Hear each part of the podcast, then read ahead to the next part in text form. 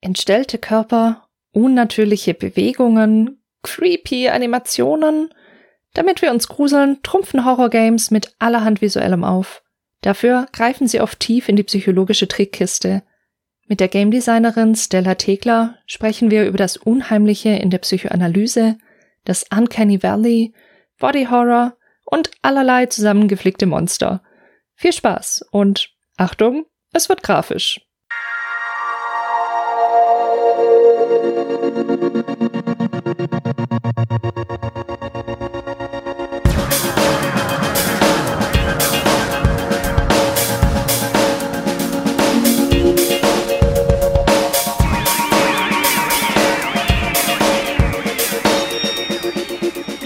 Herzlich willkommen, liebe Zuhörende, zu unserer mittlerweile 79. Folge des Behind the Screens Podcasts. Halloween steht vor der Tür oder je nach Veröffentlichungsdatum ist auf jeden Fall noch sehr präsent. Und das haben wir zum Anlass genommen, so wie bereits im vergangenen Jahr, uns einem Thema zu widmen an der Schnittstelle von Psychologie und Videospielen im weiteren Sinne, das sich mit Horror und der gruseligen Zeit des Jahres beschäftigt. Und zu diesem Zweck haben wir uns eingeladen, eine spannende Gästin, die liebe Stella Tegler. Hallo Stella. Hello, hello. Freut mich, hier zu sein. Und an meiner Seite darf ich ebenfalls begrüßen die wunderbare Jessica Kartmann. Hallo. Ja, also ich freue mich sehr, heute mit euch hier sitzen zu können und über dieses spannende Thema zu reden. Vielleicht mag Jessica ganz kurz erwähnen, wie sie also Jessica hat so ein bisschen dieses Thema mit aufs Parkett gebracht, ins Spiel gebracht, und vielleicht magst du kurz erwähnen, wie das zustande gekommen ist, Jessica. Wie hast du das hier eingefädelt? Dieses Zusammenkommen heute. Ja, Stella war in meinem allerersten Jahrgang, den ich zu Psychologie und Games unterrichtet habe. Sie hat Game Design studiert und jetzt 2023 im Februar ihren Bachelor abgeschlossen, und wir haben uns in deinem zweiten Semester oder sowas. Ich weiß nicht mehr. In einem Semester irgendwann vor mehreren Jahren haben wir uns kennengelernt, und ja, Stella hat dann beschlossen, eine Arbeit zu schreiben, die was mit Psychologie zu tun hat, und dann hat sie mich gefragt, ob ich vielleicht die Zweitbetreuung machen könnte, und das hat mich sehr, sehr gefreut, weil dieser allererste Jahrgang, der ist mir doch irgendwie, ja, besonders nahe irgendwie, und fühle ich mich immer noch besonders verbunden, weil wir da irgendwie alle so reingeworfen worden sind. Ich habe da mitten im Semester angefangen für eine Krankheitsvertretung, und ja, das war ein ganz, ganz obskurer Start irgendwie, so von einer Woche auf die andere, und ja, da habe ich mich irgendwie gleich dann mit diesem Jahrgang auch verbunden gefühlt und freue mich einfach total, dass wir jetzt sogar nach deinem Bachelor, Stella, nochmal die Gelegenheit haben, zusammen zu sprechen, auch noch über so ein, finde ich, unglaublich interessantes Thema. Ja, es geht um Freud, es geht um Psychoanalyse, es geht um alle möglichen Themen, die ich super interessant finde. Sehr spannend auf jeden Fall, ja. Ja, also herzlichen Glückwunsch an der Stelle auch erst nochmal. Du darfst dich also offiziell jetzt Game Designerin nennen, oder Stella? Ja, Absolventin, Game Design Absolventin, ja. Fühlst du dich auch schon so wie eine, oder ist das noch ein bisschen so? Ja, es ist so ein bisschen, irgendwo hinten in der Schublade liegt so ein bisschen so. Man versucht jetzt irgendwie in der Branche sich einzufinden, sagen wir es so. Aber ja. Ja gut, gibt's unterschiedliche Perspektiven drauf, ne? Für manche ist auch einfach nur ein Titel, ne? Ja. Und das, was man gelernt hat und so weiter, das ist natürlich das Eigentliche, was zählt. Genau. Und also wenn ich mir deine Bachelorarbeit da angucke, die Jessica mit begutachtet hat und so, dann scheint mir, hast du ja einiges gelernt und dir einige Gedanken gemacht zu echt coolen Themen. Heute, ne, soll es ja, wie gesagt, gehen um die Ästhetik des Horrors.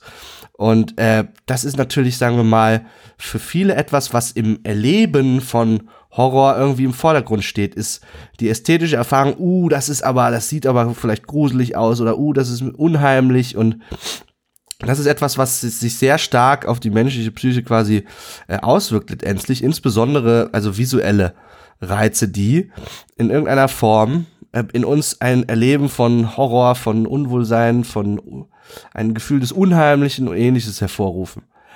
Da stellt sich mir natürlich die Frage, zunächst, Stella, wie bist du zu diesem Thema eigentlich gekommen? Warum hast du dich dafür entschieden, das im Rahmen einer Bachelorarbeit auch zu bearbeiten?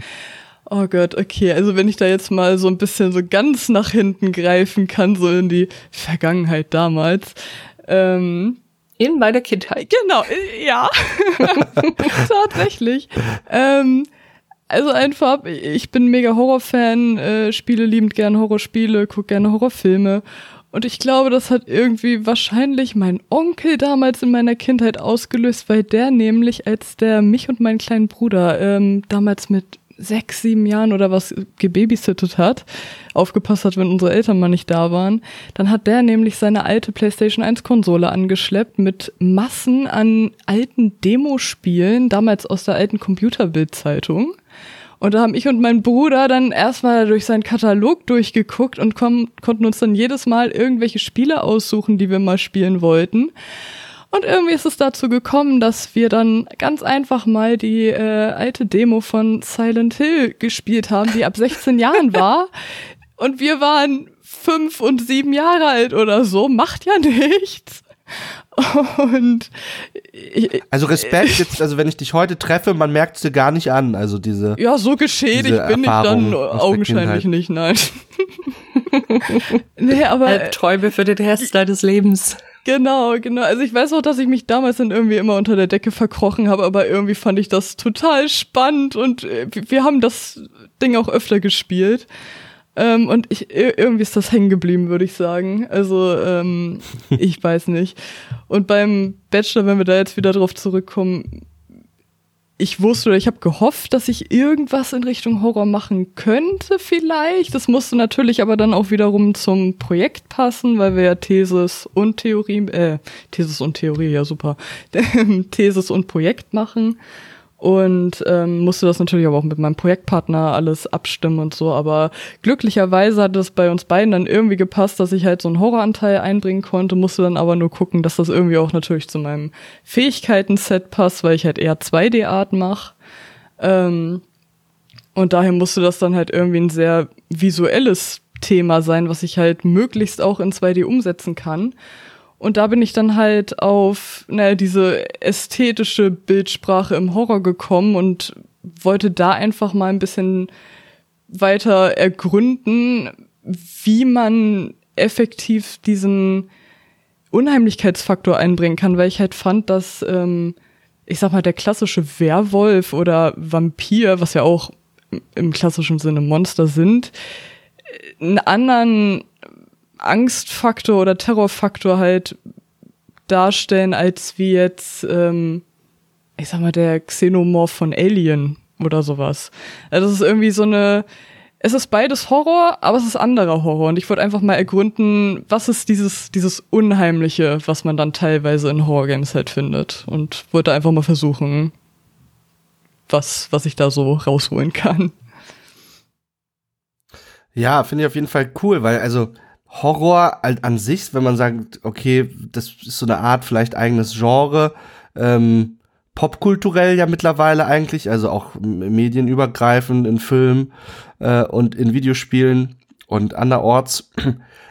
Und das hat ja, sagen wir mal, hat sich ja schon ziemlich ausdifferenziert und kommt sehr vielgestaltig daher, ne? Und da lohnt es sich anzugucken, okay, was unterscheidet denn dann eben zum Beispiel den Werwolf, den manch einer vielleicht schon gruselig findet, aber eben von, was weiß ich, wirklich grotesken Gestalten, wie wir sie bei Alien finden, von Giger designt oder so. Oder eben in Videospielen wie Scorn, die dem einen oder anderen eben auch einiges an Emotionen hervorlocken bei der Betrachtung, beim Spielen des Spiels. Ja, vielleicht magst du uns mal mitnehmen. Also es geht unter anderem um das Unheimliche. Genau. Das ist ja so ein Begriff, den haben viele so, sagen wir mal, dem Alltagssprachgebrauch auch, ne, das ist irgendwie, das war eine Situation, das war mir irgendwie unheimlich oder so, oder ich bin in diesem und jenem Spiel, bin ich in so ein unheimliches Haus hineingegangen oder so, aber die wenigsten werden sich wahrscheinlich recht viel noch dabei denken, wenn sie den Begriff benutzen, und was viele vielleicht nicht wissen, ist, dass der so eine Art gewisse, Forschungstradition oder überhaupt Tradition mit sich bringt, dass es dort einige kluge Leute aus verschiedenen Disziplinen gab, unter anderem der Psychologie, die sich zu diesem Begriff schon Gedanken gemacht haben und versucht haben, den so ein bisschen durchzuschmecken. Und ein bisschen was davon wollen wir, glaube ich, heute auch im Podcast mal versuchen, ein bisschen auf diesen Begriff rumkauen, ein bisschen durchschmecken, womit haben wir es denn hier eigentlich zu tun? Ja?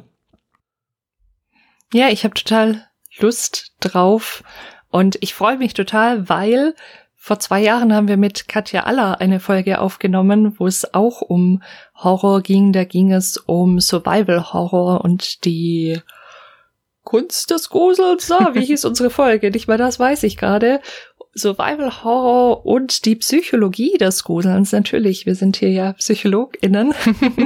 Jedenfalls haben wir da mit Katja gesprochen und ich hatte damals, das weiß ich noch, ganz viel vorbereitet, ganz viel Freud gelesen auch. Der hat ja auch über das Unheimliche einen ziemlich langen Aufsatz geschrieben und in dieser Folge war gar nicht so wirklich viel Platz dafür und ich dachte, irgendwann werde ich das irgendwo bringen. Ich hebe mir das auf. Ich habe alle Blätter noch, ich habe nochmal alles durchgeschaut, was ich da aufgeschrieben habe und hatte mich dann eben auch besonders gefreut, als ich in deiner Arbeit, Stella, viel davon wiederentdeckt habe und mir dachte, ach, da ist er wieder. Die Zeit ist Onkel gekommen. Onkel Freud schaut um die Ecke, er ist doch nicht verschwunden, aber er war ja eigentlich gar nicht, glaube ich, der Erste, der das Unheimliche sich angeschaut hat, oder Stella? Tatsächlich nicht, nee.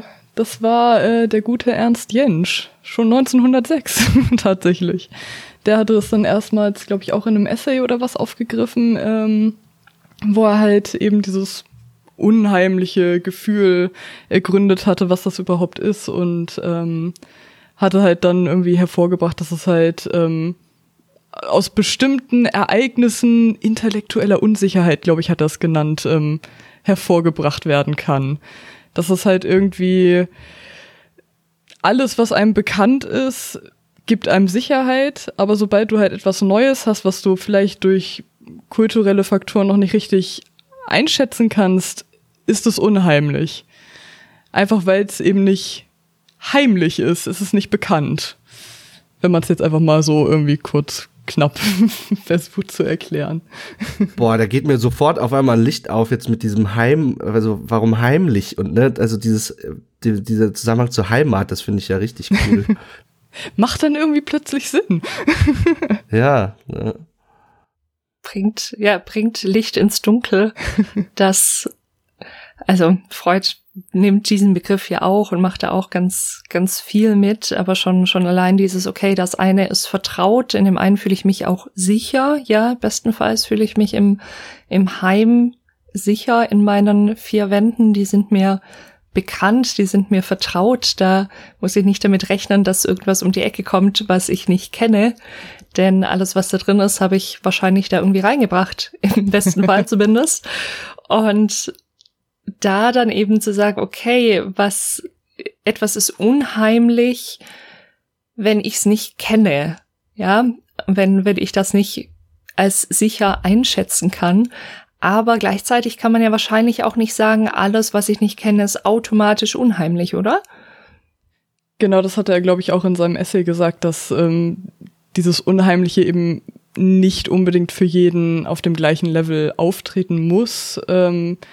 Dass es sogar teilweise auch zum Beispiel durch mentale Verfassungen gerade beeinflusst werden kann, zum Beispiel Halluzinationen oder sowas. Er hatte da, glaube ich, auch das Beispiel von Anthropomorphismus, dass halt menschliche Eigenschaften auf nichtmenschliche Objekte übertragen werden. Zum Beispiel, wenn man dann im Dunkeln eine Jacke an der Wand hängen sieht und denkt, da steht jemand, machst du das Licht an, ja, es ist nur eine Jacke. Und das kann natürlich dann auch durch Halluzinationen zum Beispiel verstärkt werden. Ein anderes cooles Beispiel, was er hatte, was irgendwie, glaube ich, auch, also wenn man an unheimliche Situationen denkt oder an Ängste von Menschen, dann taucht das, denke ich mal, sehr, sehr oft auf. Wachsfiguren. Oh ja.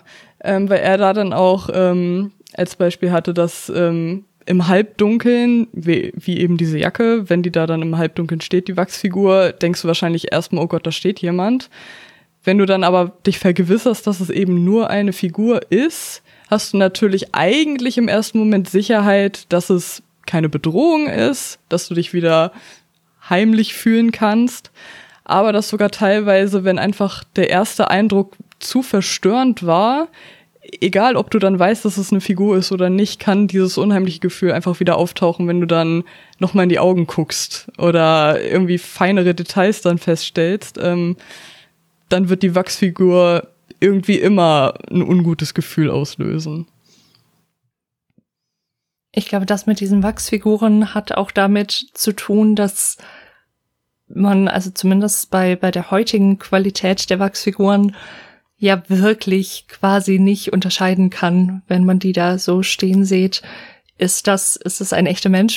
Wird die sich gleich bewegen? Und selbst wenn man das intellektuell weiß, man kriegt das nicht zusammen, weil man andere Erwartungen hat, glaube ich. Also an eine Wachsfigur habe ich irgendwie die Erwartung, dass ich die unterscheiden kann von einer realen Figur. Und wenn ich aber nicht ganz dicht dran gehe, dann kann ich das unter Umständen gar nicht. Und ich glaube, das hat was damit zu tun. Und es erinnert mich, muss ich eine kurze Anekdote erzählen, die ist zwar genau andersrum, aber da war ich Kind, vielleicht so 7 oder sowas, und war mit meinen Eltern im Urlaub, und da waren wir in so einem Freizeitpark in Italien, und da gab's so eine Attraktion, ich weiß gar nicht mehr, so ein Fahrgeschäft, wo auch solche Figuren eben waren, die relativ lebensecht aussahen, so beim Vorbeifahren.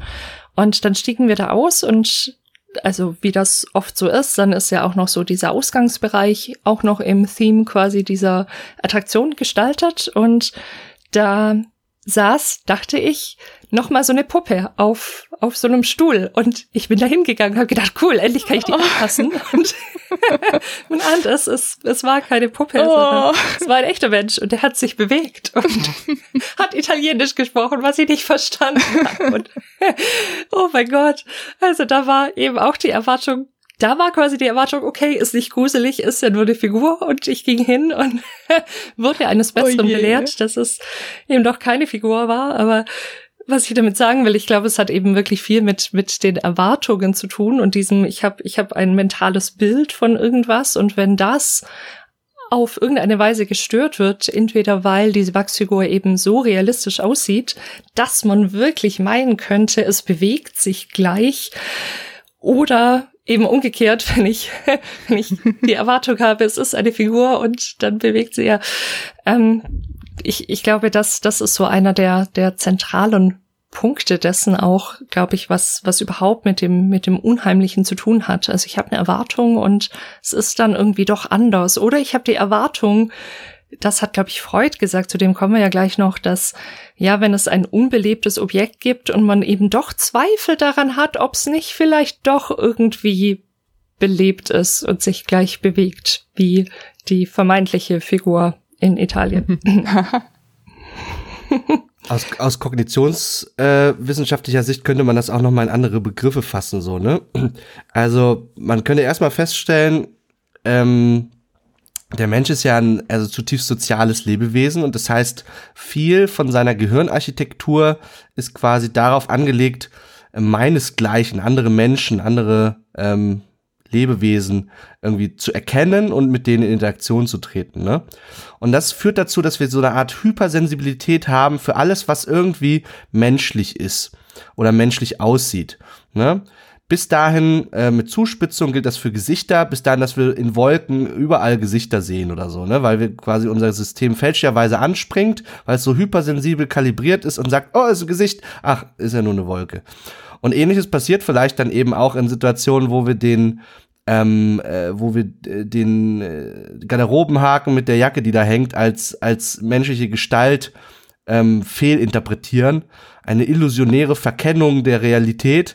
Es ist ja gar kein, Mensch, sondern es ist eigentlich nur ein Jackenständer. Eben weil wir quasi immer zu bereit sind, in Interaktion zu treten. Und das hat ja auch einen evolutionären Sinn, weil wer wird uns denn besonders gefährlich? Das sind unter anderem auch andere Menschen zum Beispiel, andere Lebewesen. Oder anders, wer kann mir helfen, zu überleben in dieser Umwelt? Das sind vor allen Dingen andere Menschen, ne? Weil wir einfach als Herdentiere quasi ja auch irgendwie evolutionär entwickelt uns haben. Und diese spezielle Sensibilisierung für die Frage Mensch oder nicht, die spielt hier, glaube ich, eine Rolle, wenn wir uns mit Sachen wie diesem Uncanny Valley auch bei Wachsfiguren eben beschäftigen. Ne?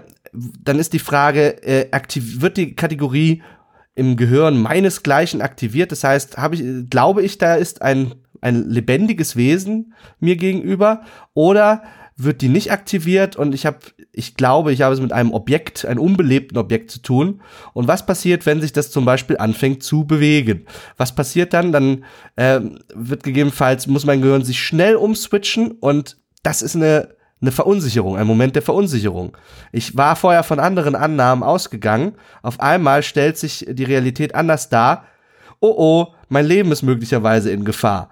So, ne, aus evolutionärer Perspektive. Und wenn wir im Falle von Zombies oder so statt Wachsfiguren sprechen, wäre es natürlich auch tatsächlich in Gefahr, das Leben.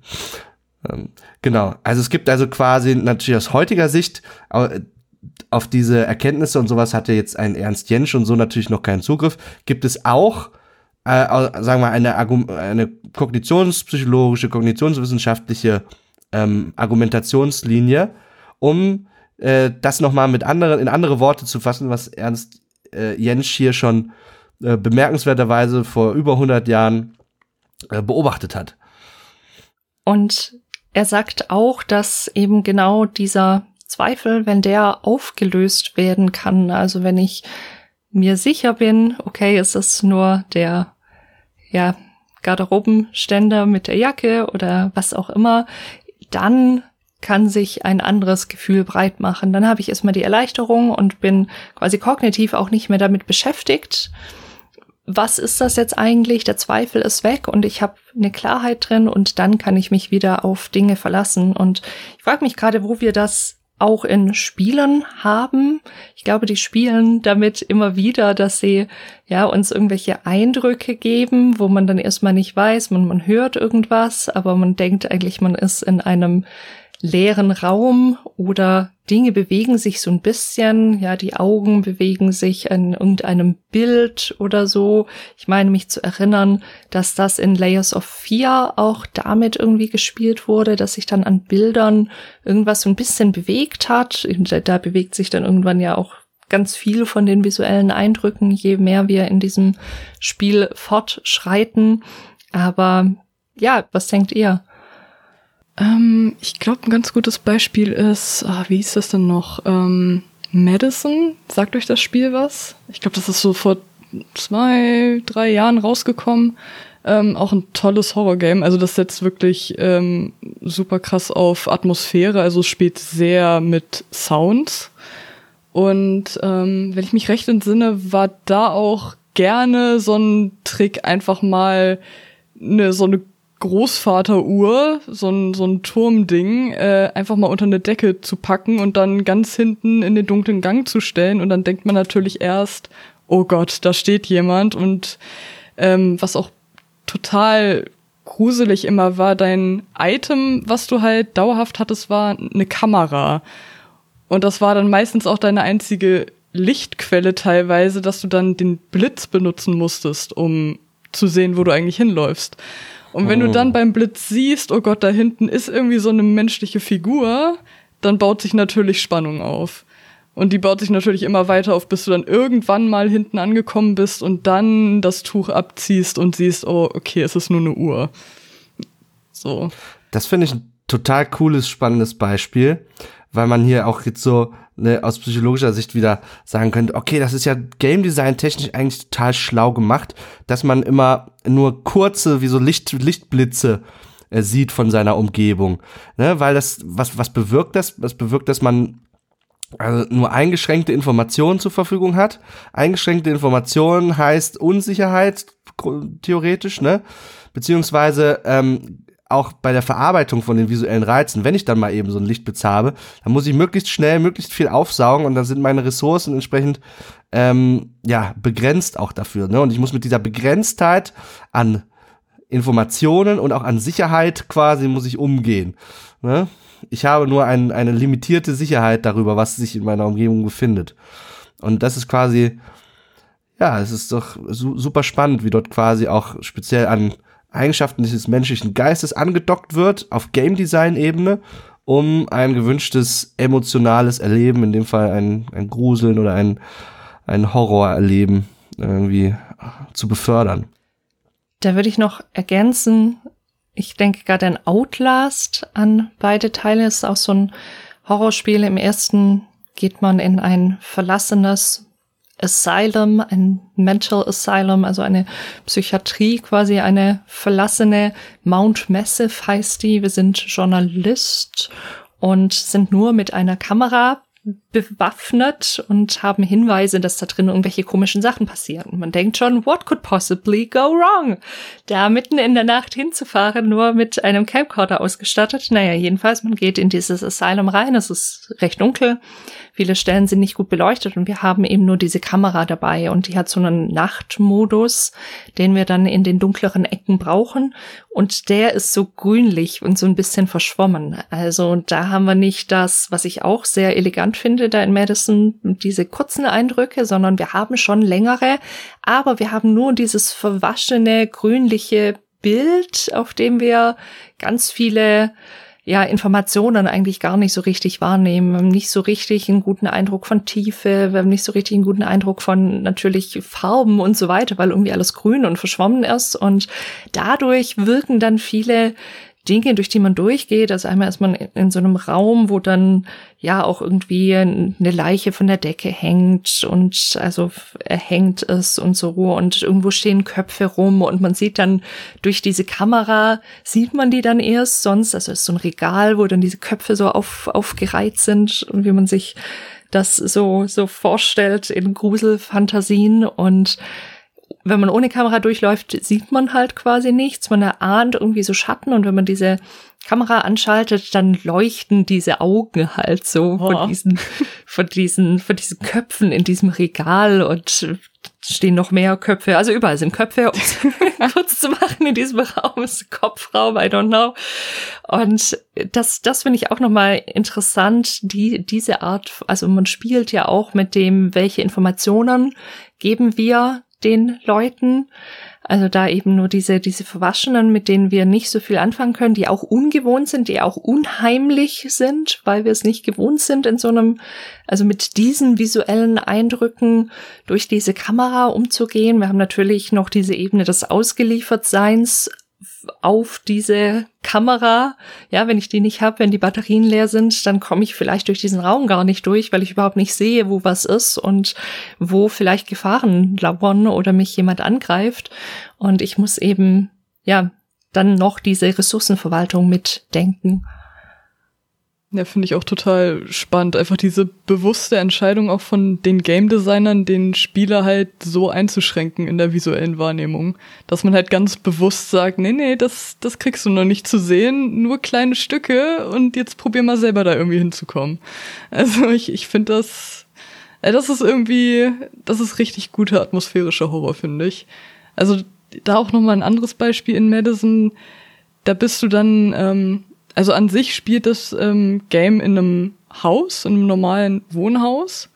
Aber du wirst dann halt teilweise auf so einen Trip geschickt in irgendwelche verzerrten Räume und bist dann da auch einmal an einer Stelle in so einem, ist das ein Kanalisationssystem oder ein Kellersystem, was ein bisschen unter Wasser steht.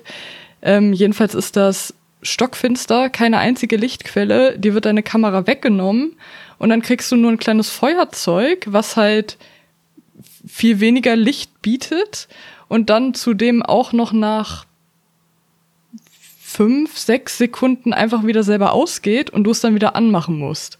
Und du weißt einfach an dem Punkt des Spiels schon, da muss irgendwas kommen. Du wirst nicht einfach so in ein dunkles Kellersystem geschickt. Und dann flüstert dir auch teilweise ganz nah in deinem Headset, also man sollte das Spiel wirklich mit einem Headset spielen, dann ist die Atmo wirklich Peak Performance. Aber dann wird dir teilweise einfach dann in dein Ohr geflüstert. Und du weißt einfach, wenn ich jetzt dieses scheiß Feuerzeug wieder anmache, dann steht doch da jetzt jemand. Und da, wirklich, also als ich das gespielt habe, ich war die ganze Zeit so angespannt. Ich habe teilweise meine Augen auch so zugemacht, so halb zugekniffen, weil ich einfach wusste auch, okay, wie oft kann ich das Feuerzeug jetzt noch anmachen, ohne dass ich da irgendwas zu sehen kriege. Ah, und dann ist es auch noch so ein Labyrinth, wo du halt nicht so schnell rauskommst. Also je länger du da drin festhängst, desto öfter wirst du dann halt gejumpscared. Aber ja, ich finde, das ist echt, ja, dieses Spiel mit den visuellen Eindrücken, das ist toll. Ich finde, du sprichst da so eine Gameplay-Situation an, die man so oder so ähnlich vielleicht in anderen Horrorspielen als Variante findet. Und das ist aus meiner Sicht eben auch kein Zufall wieder, ne? Weil manchmal hat man ja vielleicht in solchen Spielsituationen das Erlebnis, dann offenbart sich endlich der Horror und man ist irgendwie fast schon enttäuscht, weil es gar nicht so gruselig war, wie man sich's ausgemalt hat. Und da können wir wieder zurückgehen auf diese Situation dieser geringen Informationsdichte, die man hat, wenn man da im Dunkeln hockt und so. Eine Eigenschaft des menschlichen Geistes ist es ja quasi, diese Lücken in der Dunkelheit mit der eigenen Fantasie zu füllen. Und das ist natürlich ein eleganter Kniff, den man sich als Game Designer zunutze machen kann, weil quasi die Fantasie der Spielenden als Quelle anzuzapfen für Horror ist insofern natürlich effizient, weil Menschen dann in bestimmten Situationen dazu neigen, diese Dunkelheit, diese Leere mit den Dingen zu füllen, die sie am meisten fürchten. Ne? Im Sinne vielleicht einer, was wir in der Psychologie bzw. Psychoanalyse als eine Projektion vielleicht bezeichnen würden. Und das ist natürlich, also solange das noch nicht aufgelöst ist, was dort lauert, und solange der Spieler die Spielenden ihrer eigenen Fantasie überlassen sind, ist das natürlich so eine Art, eine sehr machtvolle Position auch. Und dann da muss man im visuellen Design dann des Schreckens, muss man extrem auftrumpfen, um auch die Erwartungen der Spielenden zu treffen und nicht hinter denen zurückzufallen, ne? Und damit wären wir, glaube ich, an einer Stelle gelangt, wenn wir über Projektionen und Ähnliches sprechen, wo wir schon so in den Bereich der Psychoanalyse mit reinreichen. Und da muss man sagen, eine der wichtigsten Persönlichkeiten in der Psychoanalyse, wird den meisten Menschen bekannt sein, ist ja der werte Sigmund Freud. Und auch der hat sich bereits Gedanken gemacht zum Unheimlichen. Natürlich noch nicht im Kontext auf Videospiele, aber so wie das mit den Gedanken von vielen schlauen Frauen und Männern in der Geschichte ist, sind die häufig gut anwendbar oder in irgendeiner Form auch übertragbar, auch auf unsere heutige Zeit und moderne Medien. Und auch damit hast du dich in deiner Arbeit beschäftigt, Stella, also mit dem Unheimlichen bei Sigmund Freud. Was hat der denn jetzt noch quasi dem, was Ernst Jentsch da beobachtet hat, noch hinzugefügt, mit dem, was er da so zur Verfügung hatte an intellektuellem Instrumentarium? Ja, genau. Also Freud hat dann eigentlich so den Gedankengang von Jentsch dann fortgeführt, beziehungsweise hat sich gesagt, da fehlt irgendwas. Also irgendwie ist diese Linie von Gedankengängen nicht ganz vollständig, weil für ihn war die Erklärung von dieser intellektuellen Unsicherheit noch nicht ausreichend, um jetzt spezifisch dieses unheimliche Gefühl zu erklären. Und genau wie Jentsch hat er sich da auch wieder dann auf das deutsche Wort unheimlich und Heimlichkeit bezogen, dass das ja halt dieses Vertraute ausdrückt. Und in dem Schluss dann natürlich unheimlich irgendwie dann etwas, das uns dann unbekannt ist. Aber was er dann dem Ganzen noch hinzugefügt hat, ist, dass eben dieses Vertraute, dieses allher Bekannte irgendwie entfremdet wird. Also das Vertrautes entfremdet wird und dadurch, dass du es halt eigentlich kennst, aber dann irgendwie was falsch daran ist, dadurch kommt erst dieses Unheimlichkeitsgefühl. Und Freud kam dann irgendwie zu der Erkenntnis, dass halt das Unheimliche durch etwas Verdrängtes zum Beispiel auch teilweise hervorgerufen werden kann, das halt wiederkehrt, also wieder auftaucht. Und dass das zum Beispiel auch krankhafte Ängste zum Beispiel sein können, die ursprünglich jede Art von emotionalem Affekt hätte sein können, aber halt durch Verdrängung teilweise dann vielleicht auch unterbewusst schon wieder verändert wurden. Und dann wirst du plötzlich wieder damit konfrontiert und dann fühlt es sich irgendwie verzerrt an. Und dass es halt dann insgesamt halt etwas Altes und Vertrautes ist, was im Geist verankert ist, aber dann entfremdet wurde eben. Genau.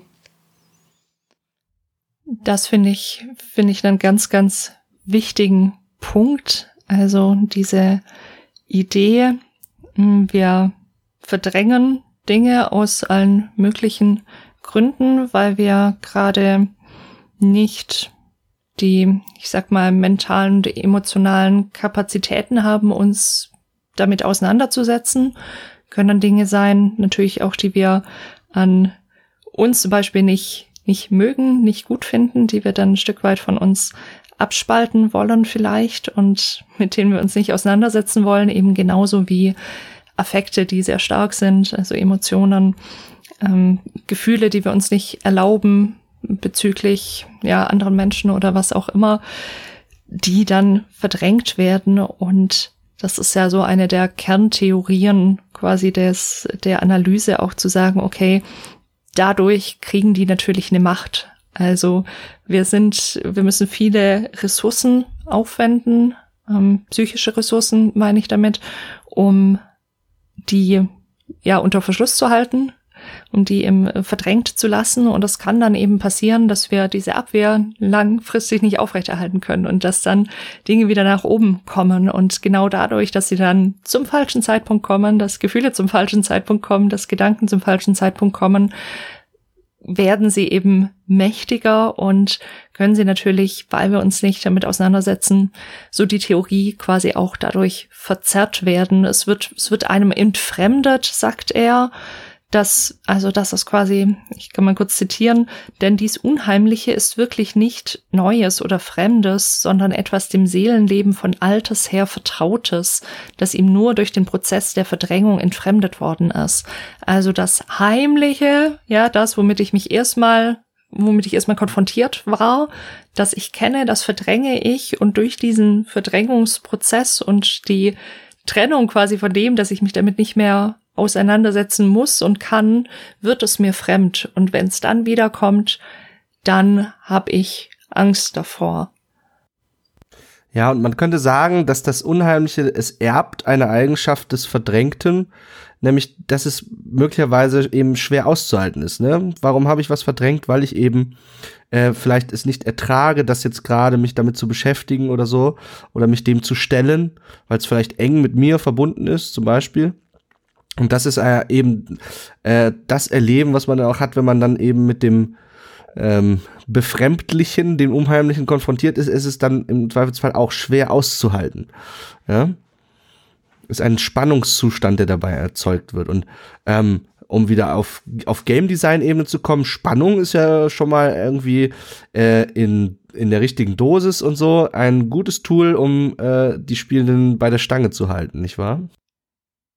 Ja, ich finde, du sprichst da was ganz Wichtiges an mit der Spannung, denn eins der Dinge, die ich an Game Design so toll finde, ist, es geht ja schlussendlich darum, dass man Gefühle auslöst bei den Spielern dann.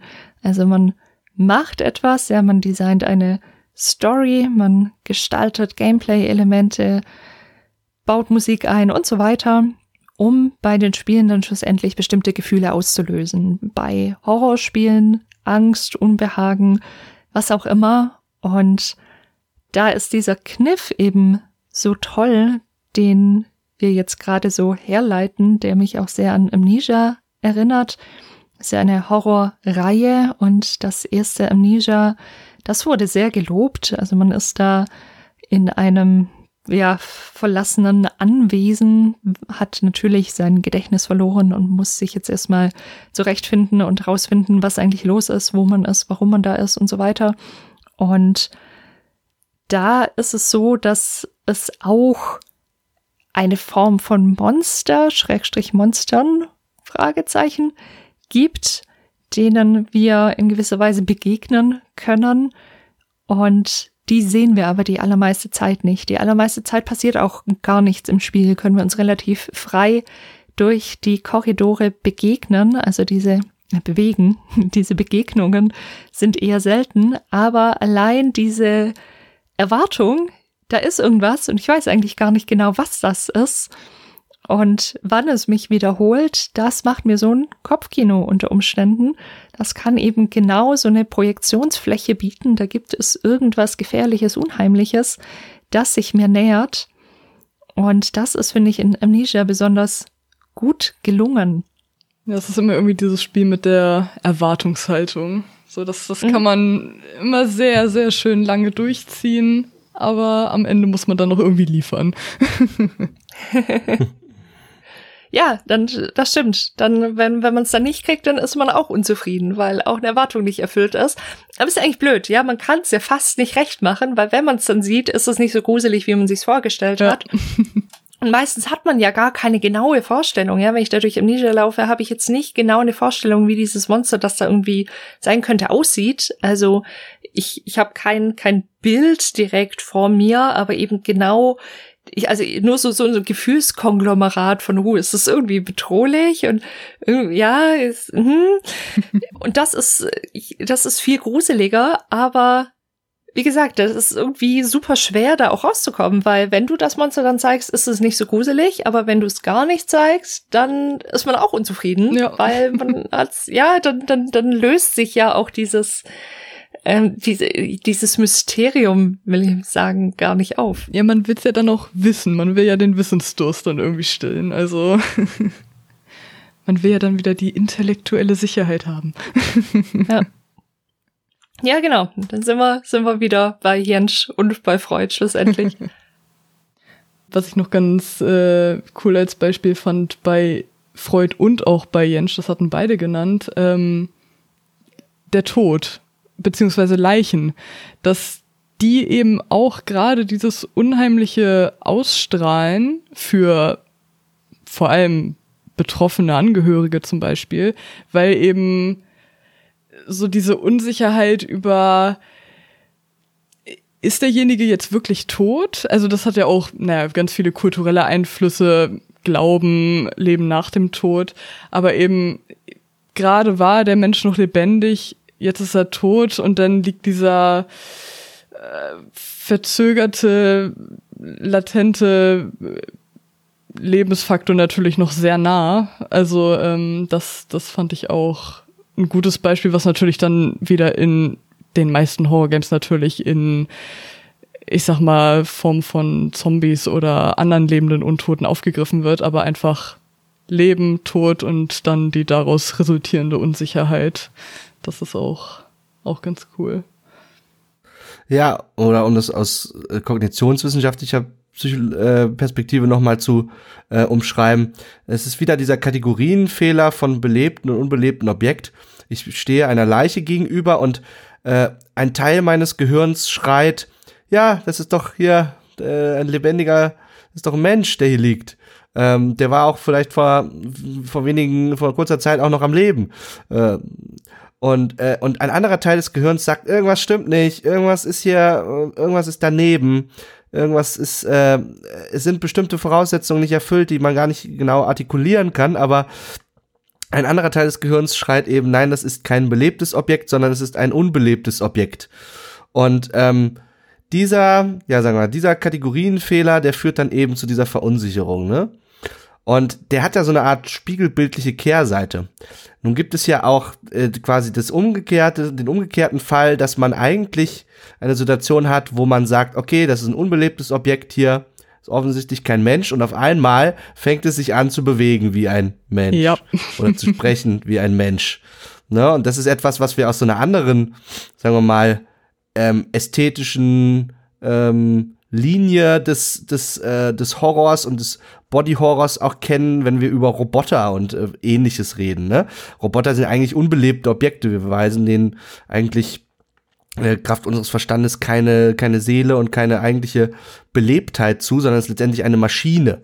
Ja, wenn sie sich bewegt, dann ist diese Bewegung eigentlich nicht aus sich selbst heraus motiviert, so wie das nur bei lebenden, bei belebten Objekten der Fall ist, sondern letztendlich hat jemand irgendwann einen Knopf gedrückt und der hat dann in 1000 verschiedenen Schritten dazu geführt, dass sich diese Maschine bewegt. Sie ist also nicht selbst bewegt, sondern sie wurde bewegt letztendlich. Ne? Beim Fall von einem Roboter zwar über sehr komplexen Prozess, aber ja. Und aber trotzdem kommt dann diese Verunsicherung, wenn der Roboter anthropomorph ist, wenn er menschenähnlich ist, und dann das Gefühl, okay, mit was habe ich hier eigentlich zu tun? Und irgendwie ist das Ganze auch vielleicht doch ein bisschen gruselig. Der Body Horror ist natürlich auch nochmal ein sehr spannender Bereich, auf den ich gleich zurückkommen möchte, aber ich möchte noch eine Anmerkung zum Thema Tod machen. Ich glaube, ja, diese Köpfe, die da rumstehen, wo ja auch alles tot schreit, da in Outlast zum Beispiel, und wir oft in Horrorspielen ja irgendwie, ja, überall liegen dann irgendwie welche Leichenstapel rum, sind irgendwelche Fliegen vielleicht außenrum, man ist froh, dass es kein Geruchsgaming gibt und so weiter, ja. Eine Sache, warum das natürlich auch gruselig ist, ist, weil das Thema Sterben ja eine Urangst des Menschen ist und der Tod, was ja rein evolutionär auch total sinnvoll ist, denn würden wir uns davor nicht fürchten, dann wäre unsere Spezies wahrscheinlich schon ausgestorben. Also wir sind ja darauf programmiert, in Anführungszeichen, uns vor Tod zu fürchten. Mhm. Dann kommt natürlich noch der Ekel dazu, wenn wir jetzt gerade diese Leichenberge mit den Fliegen und so. Auch das ist natürlich evolutionär, dass wir solche Dinge eklig finden, einfach weil da ziemlich viele Krankheitserreger wären. Madeneier. Ja, Nikolas, es trieft schon, ja, überall trieft. Wir wollen ja die Zuhörenden heute auch mit auf eine emotionale Reise nehmen, deswegen sage ich es nochmal, Madeneier. Die sich durch Fleisch fressen, ja, okay. Lass mal. Traumazeit, ne? Ja, wir schmecken es durch, Nikolas. Das hast du am Anfang gesagt. Oh, Jessica, ich bitte dich. Come on. Couldn't resist, I'm sorry. Okay, back on track. Ich versuche es mal zumindest, es hier nicht völlig zu derailen. Ja, wir sind evolutionär ja darauf auch ausgelegt, dass wir das eklig finden, weil Ekel uns natürlich davor schützt, Dinge anzufassen und dahin zu gehen und das durchzuschmecken, ja. Das ist deswegen grundsätzlich auch schon egal, ob die sich bewegen oder nicht, sind Leichen einfach deswegen gruselig, weil sie uns mit unserer eigenen Sterblichkeit schlussendlich, die wir ja auch gerne verdrängen, um den Bogen wieder zu Freude zu schlagen, die wir verdrängen, um ja, uns mit dieser Angst nicht auseinandersetzen zu müssen. Und in Spielen sind sie halt in your face. So, hier geht's um Tod, hier geht's um Verwesung, hier geht's um eklige Dinge. Setze dich damit auseinander, ob du möchtest oder nicht. Man könnte auch sagen, im menschlichen Gehirn sind so bestimmte, ist so eine Art bestimmtes Wissen angelegt über Leben und Tod. In dem Sinne, dass wenn Dinge tot sind, dass sie in der Regel sich nicht von alleine anfangen zu bewegen, zum Beispiel, ne? Und das ist ein Element, was ja dann häufig im Horror auch genutzt wird. Und das führt aber, sagen wir mal, diese Eigenschaft des menschlichen Geistes führt zu, sagen wir mal, zum Beispiel der folgenden Situation, dass wir ein Objekt haben, eine Teekanne auf dem Tisch oder so. Wir sind uns sicher, das ist ein unbelebtes Objekt, das ist tot im eigentlichen Sinne quasi, das wird sich nicht von alleine bewegen. Wenn es dann aber so in einer klassischen Geistergeschichten-Setting, das greife ich dem schon vorweg, anfängt sich zu bewegen, dann sagt unser Gehirn, das kann nicht sein. Das ist ein unbelebtes Objekt, das bewegt sich nicht von alleine, das muss jemand bewegt haben. Jemand anderes hat es bewegt. Es kann sich nicht von alleine bewegen. Die Ursache für die Bewegung muss woanders liegen, außerhalb des Objektes. Aber ich sehe gar niemanden, ich sehe keinen Verursacher. Ja, und was macht man dann? Ja, okay, der Verursacher ist unsichtbar. Es ist ein Geist. Ja, so. Und das quasi, also diese Konstruktion des Geistes ist eigentlich quasi ein Resultat dessen, wie das Gehirn funktioniert, weil Gehirne, oder der menschliche Geist versucht sich immer einen Reim zu machen auf seine Umgebung. Versucht immer eine Erklärung zu finden, für das, was es sieht. Ne? Und eben, wenn eine Kaffeekanne auf dem Tisch sich eben bewegt, dann versucht es sich einen Reim zu machen und fragt zum Beispiel, okay, was für eine Aktion hat hier stattgefunden, was für eine Handlung, was für ein Event ist das, das ich gerade gesehen habe. Ne? Und in dem Fall Bewegung, aber ne, mein Gehirn sagt, das ist ein Objekt, das kann sich nicht selber bewegen, also muss es einen Verursacher gegeben haben. Ne? Das Ganze, das ist dasselbe Prinzip, das zugrunde liegt in manchen Kulturen werden ja zum Beispiel, wird in dem Rauschen der Blätter von einem Baum im Wind, wird da eine Gottheit dahinter vermutet, die also quasi diese Blätter bewegt hat. Weil man weiß eben, die Blätter bewegen sich nicht von alleine, den muss ja jemand bewegt haben. Und anstatt dann irgendwie eine komplizierte physikalische, meteorologische Erklärung dafür zu finden, sagt man, jemand hat es bewegt. Jemand Unsichtbares, ein Gott. So, ne? Das ist die eine Variante. Die andere Variante wäre, man spricht dem doch eine Lebendigkeit zu, diesem Objekt. Das kann gegebenenfalls aber auch verstörend sein, weil es nicht dem entspricht, was eigentlich unser Gehirn erwarten würde dann, ne? Man kann auch sagen, okay, vielleicht ist es eine belebte Kaffeekanne mit einer eigenen Persönlichkeit, so à la Die Schöne und das Biest oder so, ne? Das ist die andere Variante. Dazu ist unser Gehirn grundsätzlich in der Lage, sonst würde Die Schöne und das Biest nicht funktionieren, ne? Genau. Aber dort, wo es in diese andere Richtung driftet, hat man quasi schon die Bausteine für eine Geistererfahrung. Der Unterschied, würde ich sagen, ist der in einem Konzept, das Willing Suspension of Disbelief heißt. Also wir können, ja, in Die Schöne und das Biest können wir uns auf diese Welt einlassen, dass es da belebte Kaffeekannen gibt. Und klar, die sind natürlich auch so dargestellt, dass sie einfach freundlich und nicht gruselig sind. Ja, die machen uns keine Angst. Da ist gleich die Message, hey, alles gut, es ist nicht gruselig. Und wir lassen uns darauf ein, eben genau das, was du sagst, nicht zu machen, nicht diese Maschinerie, die fast automatisch angeht von, okay, das kann nicht sein, da muss es eine externe Kraft geben, die jetzt irgendwie diese Dinge bewegt oder so.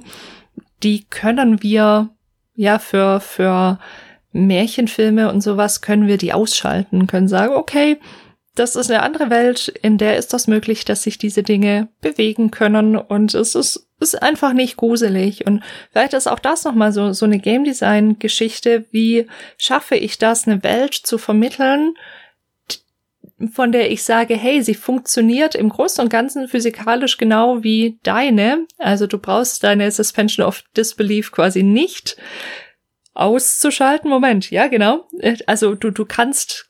Nein, jetzt sage ich es falsch. Die Suspension ist ja schon die, ich schalte es aus. Also, ja. Oh Gott, ja, es wird kompliziert. Jedenfalls, du brauchst nicht zu glauben, dass diese Welt so viel anders ist als deine. Also wenn hier komische Sachen passieren, dann kannst du genau wie in deiner Welt davon ausgehen, dass hier was absolut nicht stimmt. Es ist nicht normal, dass sich Dinge bewegen.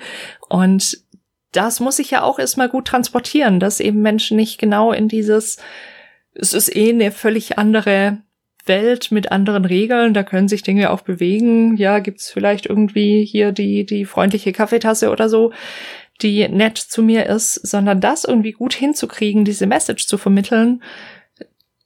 Ja, das ist, glaube ich, eine Art-Entscheidung unter Umständen, das ist eine Storytelling-Entscheidung und so weiter, wie man das gut rüberbringt. Ich glaube, deswegen funktionieren manche Horrorspiele bei mir nicht, weil ich da zu schnell in dem, ja, ist ja eine andere Welt, kann ja sein, dass sich da Dinge bewegen. Also ich komme nicht in das Hilfe. Das ist ein Abwehrmechanismus möglicherweise. Ja, unter Umständen auch, ne? Schon. Unter Umständen ja. Das hat nichts mit mir zu tun. Genau. Ja. Funktioniert. Ja, sehr gut, Welt. Sehr gut. Ja, absolut. Ja. Ich würde gerne noch mal einen Schritt weitergehen mit euch, nämlich den Body Horror noch mal kurz aufgreifen. Wir haben da auch schon vor 2 Jahren in der Folge drüber gesprochen, also die an dieser Stelle auch gerne noch mal empfohlen. Aber ich finde, das ist auch für heute ein Konzept, das relevant ist, zu verstehen, wie Horror-Ästhetik funktioniert. Du hast das ja auch in deiner Arbeit aufgegriffen, Stella. Also Body Horror ist ein Begriff, der eigentlich aus der Filmwissenschaft kommt. Da spricht man vom Body-Genre, wo man sagt, es gibt sogar 3 Genres quasi in diesem Body-Genre. Das eine wäre der Horror und der Body-Horror. Das zweite wäre Pornografie und das dritte wäre das Melodrama. Nämlich, es geht bei allen 3 darum, den Körper in menschlichen Extremen quasi, ja, sexuell in Porno, emotional in dem Melodrama und ihm das physische, körperliche Leid auch im Body Horror darzustellen. Also es geht um bestimmte Arten Körper darzustellen. Und ja, jetzt haben wir schon über Leichenberge und sowas gesprochen und über Maden. Okay, ich muss gleich noch ein Beispiel bringen von einem Spiel, das auch mit Maden zu tun hat und Körpern. Jedenfalls die Idee dieses Body Horrors ist quasi, es geht eben darum, dass der menschliche Körper irgendwie stark verändert wird. Ein Spiel, das mir die ganze Zeit da schon durch den Kopf ging, das ich unbedingt heute noch unterbringen wollte, ist ein relativ unbekanntes, das heißt Pumpkin Eater. Man findet das manchmal in Bundles auf It. Man kann es natürlich auch einfach bei Steam kaufen. Das ist ein relativ unbekanntes Spiel, das im Rahmen von einem Game Jam entwickelt worden ist in sehr kurzer Zeit. Und die EntwicklerInnen wollten ein Spiel machen, indem sie den Verfall eines Körpers möglichst detailliert und biologisch korrekt darstellen. Und die Story des Spiels ist quasi, wir haben eine Familie, ja, die will irgendwie einen Ausflug machen oder so, Vater, Mutter und 2 Kinder, und der Papa steigt ins Auto und Sohnemann spielt irgendwie hinter dem Auto, ich weiß nicht mehr genau, wie das war, jedenfalls Sohnemann verliert seinen Kopf, um es kurz zu machen. Ups. Ja, happens, sorry. Mama kommt in einen, also man kann über die Darstellung von psychischen Geschichten in diesem Spiel, die sind natürlich kritisch, denn Mama fällt in irgendeinen komischen Abwehr-, Verdrängungs-, whatever-Mechanismus und sagt, ach nein, Kind wird wieder gut, das ist irgendwie um Halloween, und sie stülpt ihm so einen Kürbis als Kopf über. Da, wo halt der Kopf eigentlich sein sollte, setzt Sohnemann in einen Rollstuhl und sagt, ach, das wird wieder. Und Sohnemann lebt in Anführungszeichen dann mit in der Familie über viele Tage, und es ist gezeichnet, ja, es ist jetzt nicht 3D oder so, es ist 2D. Ja, man stellt dann da und beschreibt dann eben auch, wie das dann mit dem Sohn und den Maden und ach, da irgendwie läuft's aus dem raus, der Arme braucht hier nochmal was rum und so geht es quasi über dieses Spiel, und das ist, also wir haben einerseits den Horror, okay, wir haben eine Figur, die irgendwie ihren Kopf verliert, ja, das ist schon mal eine, würde ich sagen, drastische Veränderung des Körpers, plus wir haben dann diesen Prozess über das Spiel hinweg, wie es mit diesem Sohn dann weitergeht, und es ist ein sehr interessantes Experiment, würde ich sagen, ein spielerisches. Also es sind so auf dem Grat zwischen, wir wollen uns mit diesem Verwesungsprozess auseinandersetzen einerseits, und andererseits, es gibt halt automatisch, selbst wenn sie es gar nicht wollten, sofort in Horror. Also während Jessica das so erzählt, ich merke bei mir und ich sehe bei Stella auch so ein Grinsen, weil das Ganze ist doch schon eine reichlich absurde Prämisse, bis hin, dass man das schon irgendwie auch ein bisschen lustig findet eigentlich, die Idee. Ja. Ne? Und das macht es möglicherweise auch ein bisschen erträglicher, diese eigentlich wirklich entsetzliche, schreckliche Situation, wenn die so ein bisschen humoristisch quasi geframed wird. Da würde man bei Freud vom Humor auch als einen reifen Abwehrmechanismus sprechen. Der macht es ein bisschen erträglicher, diesen Schrecken irgendwie Herr zu werden. Das ist gut, was du da sagst, Nikolas, weil das finde ich ja grundsätzlich das Tolle an Spielen, dass sie uns so eine ganze Palette an Gefühlen eröffnen können, viele eben auch gleichzeitig, so dass einerseits irgendwie belustigt sein über diese absurde Situation, andererseits irgendwie, ja, es kommt automatisch halt ein Ekel auf von dem, was da passiert, plus irgendwie den Horror, diese Vorstellung, also die Schwester, die ist eben nicht in diesem Abwehrding drin, sondern die muss dann halt mit ihrem fauligen Bruder mit ihrem faulen Bruder im wahrsten Sinne, jetzt in diesem Fall in einem Zimmer dann irgendwie nächtigen jeweils. Also wir haben irgendwie können uns in verschiedene Charaktere irgendwie auch reinversetzen und da ganz andere Gefühle jeweils auch wahrnehmen. Das ist was ich an Spielern so toll finde, was für verschiedene Gefühle, was für ein Buffet an Gefühlen sie uns bereiten können. Ja, total spannend. Also die Geschichte an sich ist ja total morbide, aber dann bestimmt auch durch den Arzt, also ich kenne das Spiel persönlich nicht, aber wenn das 2D ist, denke ich mal, dass der Arzt da ja auch viel dazu beiträgt, dass es dann nochmal abgeschwächt wird. Vielleicht nochmal eine ganz kurze Side-Note, was man da, finde ich, auch bedenken muss, ist natürlich, dass es auch für die Menschen, die das dann grafisch umsetzen müssen, unter Umständen sehr belastend sein kann. Also jetzt in dem Fall vielleicht nicht so sehr, weil das noch irgendwie sehr deutlich ist, dass es eben nicht die Realität ist, aber ich meine, das ist eine Kotaku-Reportage gewesen. Ich muss mal schauen, wo das war und pack das in die Shownotes, wenn ich es wiederfinde.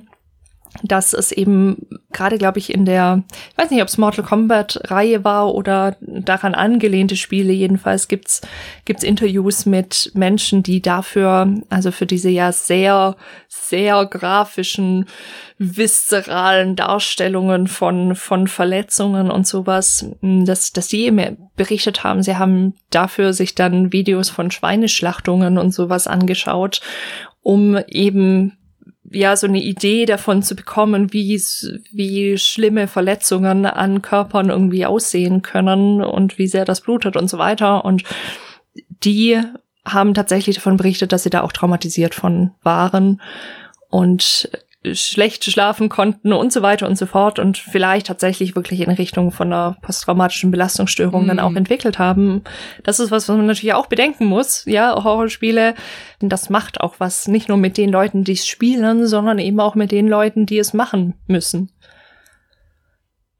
Auf Seite der Spielenden gibt es ja dann in Deutschland eben auch dann Jugendschutz zum Beispiel, der entsprechende Titel mit einer Altersfreigabe versieht oder im internationalen Bereich die PEGI, die dort Altersempfehlungen abgibt, beziehungsweise in Deutschland ja sogar bis hin zu einer Indizierung eines Titels führen kann, ein Verkaufsverbot. Das ist ja die Domäne auf jeden Fall, in der sich zum Beispiel unser Kollege Benjamin, der heute nicht hier sein kann, der gerne auch hier gewesen wäre, um mit uns darüber zu reden, sich besonders gut auskennt. Aber lasst uns zurückkehren zu dem Body Horror, zu dem Thema. Stella, du hast dich in deiner Arbeit mit Body Horror auseinandergesetzt. Was hast du da rausgefunden? Lass uns teilhaben an deinen Erkenntnissen. Und in welchem Zusammenhang stehen die auch zum Unheimlichen gegebenenfalls, genauso was wir schon besprochen haben. Ich schließe da einfach mal an das an, was Jessica so schön schon erklärt hatte und gehe einfach mal weiter und Ronald Cruz war das, glaube ich. Der hatte schön beschrieben, wie das Spiel mit der Angst vor der eigenen Zerstörung zu diesem Unheimlichen auch führen kann. Eben wie bei zum Beispiel Zombies oder anderen Kreaturen, was Jessica meinte, dass da irgendwie mal ein Bein amputiert wird oder was anderes dann wieder rangesteckt wird. Einfach diese morbide Angst von dieser möglichen Zerstörung, die dann im Mittelpunkt von diesem Body-Horror-Genre dann auch steht. Und daher kann man dann dieses Body-Horror-Genre eben zum Beispiel auch als biologischen Horror bezeichnen. Also zum Beispiel dann auch, wenn das dann in Abnormalitäten wie dann Aliens oder andere außerirdische Kreaturen geht, die dann vielleicht teilweise menschlich sind, wie eben zum Beispiel wieder der Xenomorph aus Alien, die ganzen H.R. Giger Kreaturen, die halt außerirdisch, aber eben doch menschlich sind, eben teils bekannt, aber entfremdet. Und Noel Carroll war das, glaube ich, auch. Der hatte dann eben beschrieben, wie halt insgesamt das Horrorgenre natürlich eben von Monstern und Kreaturen geprägt ist. Und diese eben eine Störung der natürlichen Ordnung darstellen, war das, glaube ich. da sie halt eben abnormal sind und das dann halt eben dann so eine Brücke darstellt zu biologischem Horror, Body Horror und dem Heimlichen. Und das dann natürlich auch mit Ekel und Abscheu dann halt ganz stark gespielt wird, wenn man eben zum Beispiel sieht, wie Körper verstümmelt werden, man das dann auf sich selbst projiziert. Und Wesen bzw. Kreaturen hat Carroll dann als etwas Außergewöhnliches beschrieben in einer gewöhnlichen Welt. Also etwas, was irgendwie einfach nicht reinpasst, aus dem Konzept fällt. Und um da dann auch nochmal ein bisschen an Jentsch und Freud wieder anzuknüpfen, da hat er auch eben wieder hervorgebracht, Kreaturen wie Zombies oder Geister, also lebende Tote, die halt eben diese Brücke darstellen zwischen Leben und Tod, sind halt eben so extrem widersprüchliche Kreaturen und Wesen, die halt sehr zentral für dieses Body-Horror-Genre einfach sind. Und die sind halt kategorisch unvollständig, hat das, glaube ich, bezeichnet, dass halt zum Beispiel einfach mal ein Arm, ein Bein fehlt, aber sie dann trotzdem sich irgendwie noch fortbewegen und das halt einfach einem nicht ins Gehirn passt, wie das überhaupt funktionieren kann, um das mal so auszudrücken. Ja, ne, also bis im Extrem, ne, Menschen haben so eine Art Vorstellung davon, wie sich die Körper von Lebewesen verhalten können, ne, wenn wir oder auch zu welchen Bewegungen sie imstande sind, ne, das würde man als Biomechanik bezeichnen und Menschen haben so eine Art intuitive Vorstellung von Biomechanik, dass bestimmte Bewegungen zum Beispiel an Gelenke gekoppelt sind und mithin sich Arme und Gliedmaßen nicht komplett frei bewegen können in der Regel, zumindest bei menschenähnlichen Dingen, sondern dass die bestimmten Beschränkungen unterworfen sind. Genauso wie ich nicht mit meiner Gliedmaße durch meinen Körper hindurch reichen und am Rücken wieder rauskommen kann oder so. Das ist ein Hindernis und dessen sind wir uns quasi bewusst und gruselige Eindrücke entstehen dann, wenn wir es mit Verletzungen von solchen biomechanischen, vermeintlichen Gesetzmäßigkeiten zu tun haben.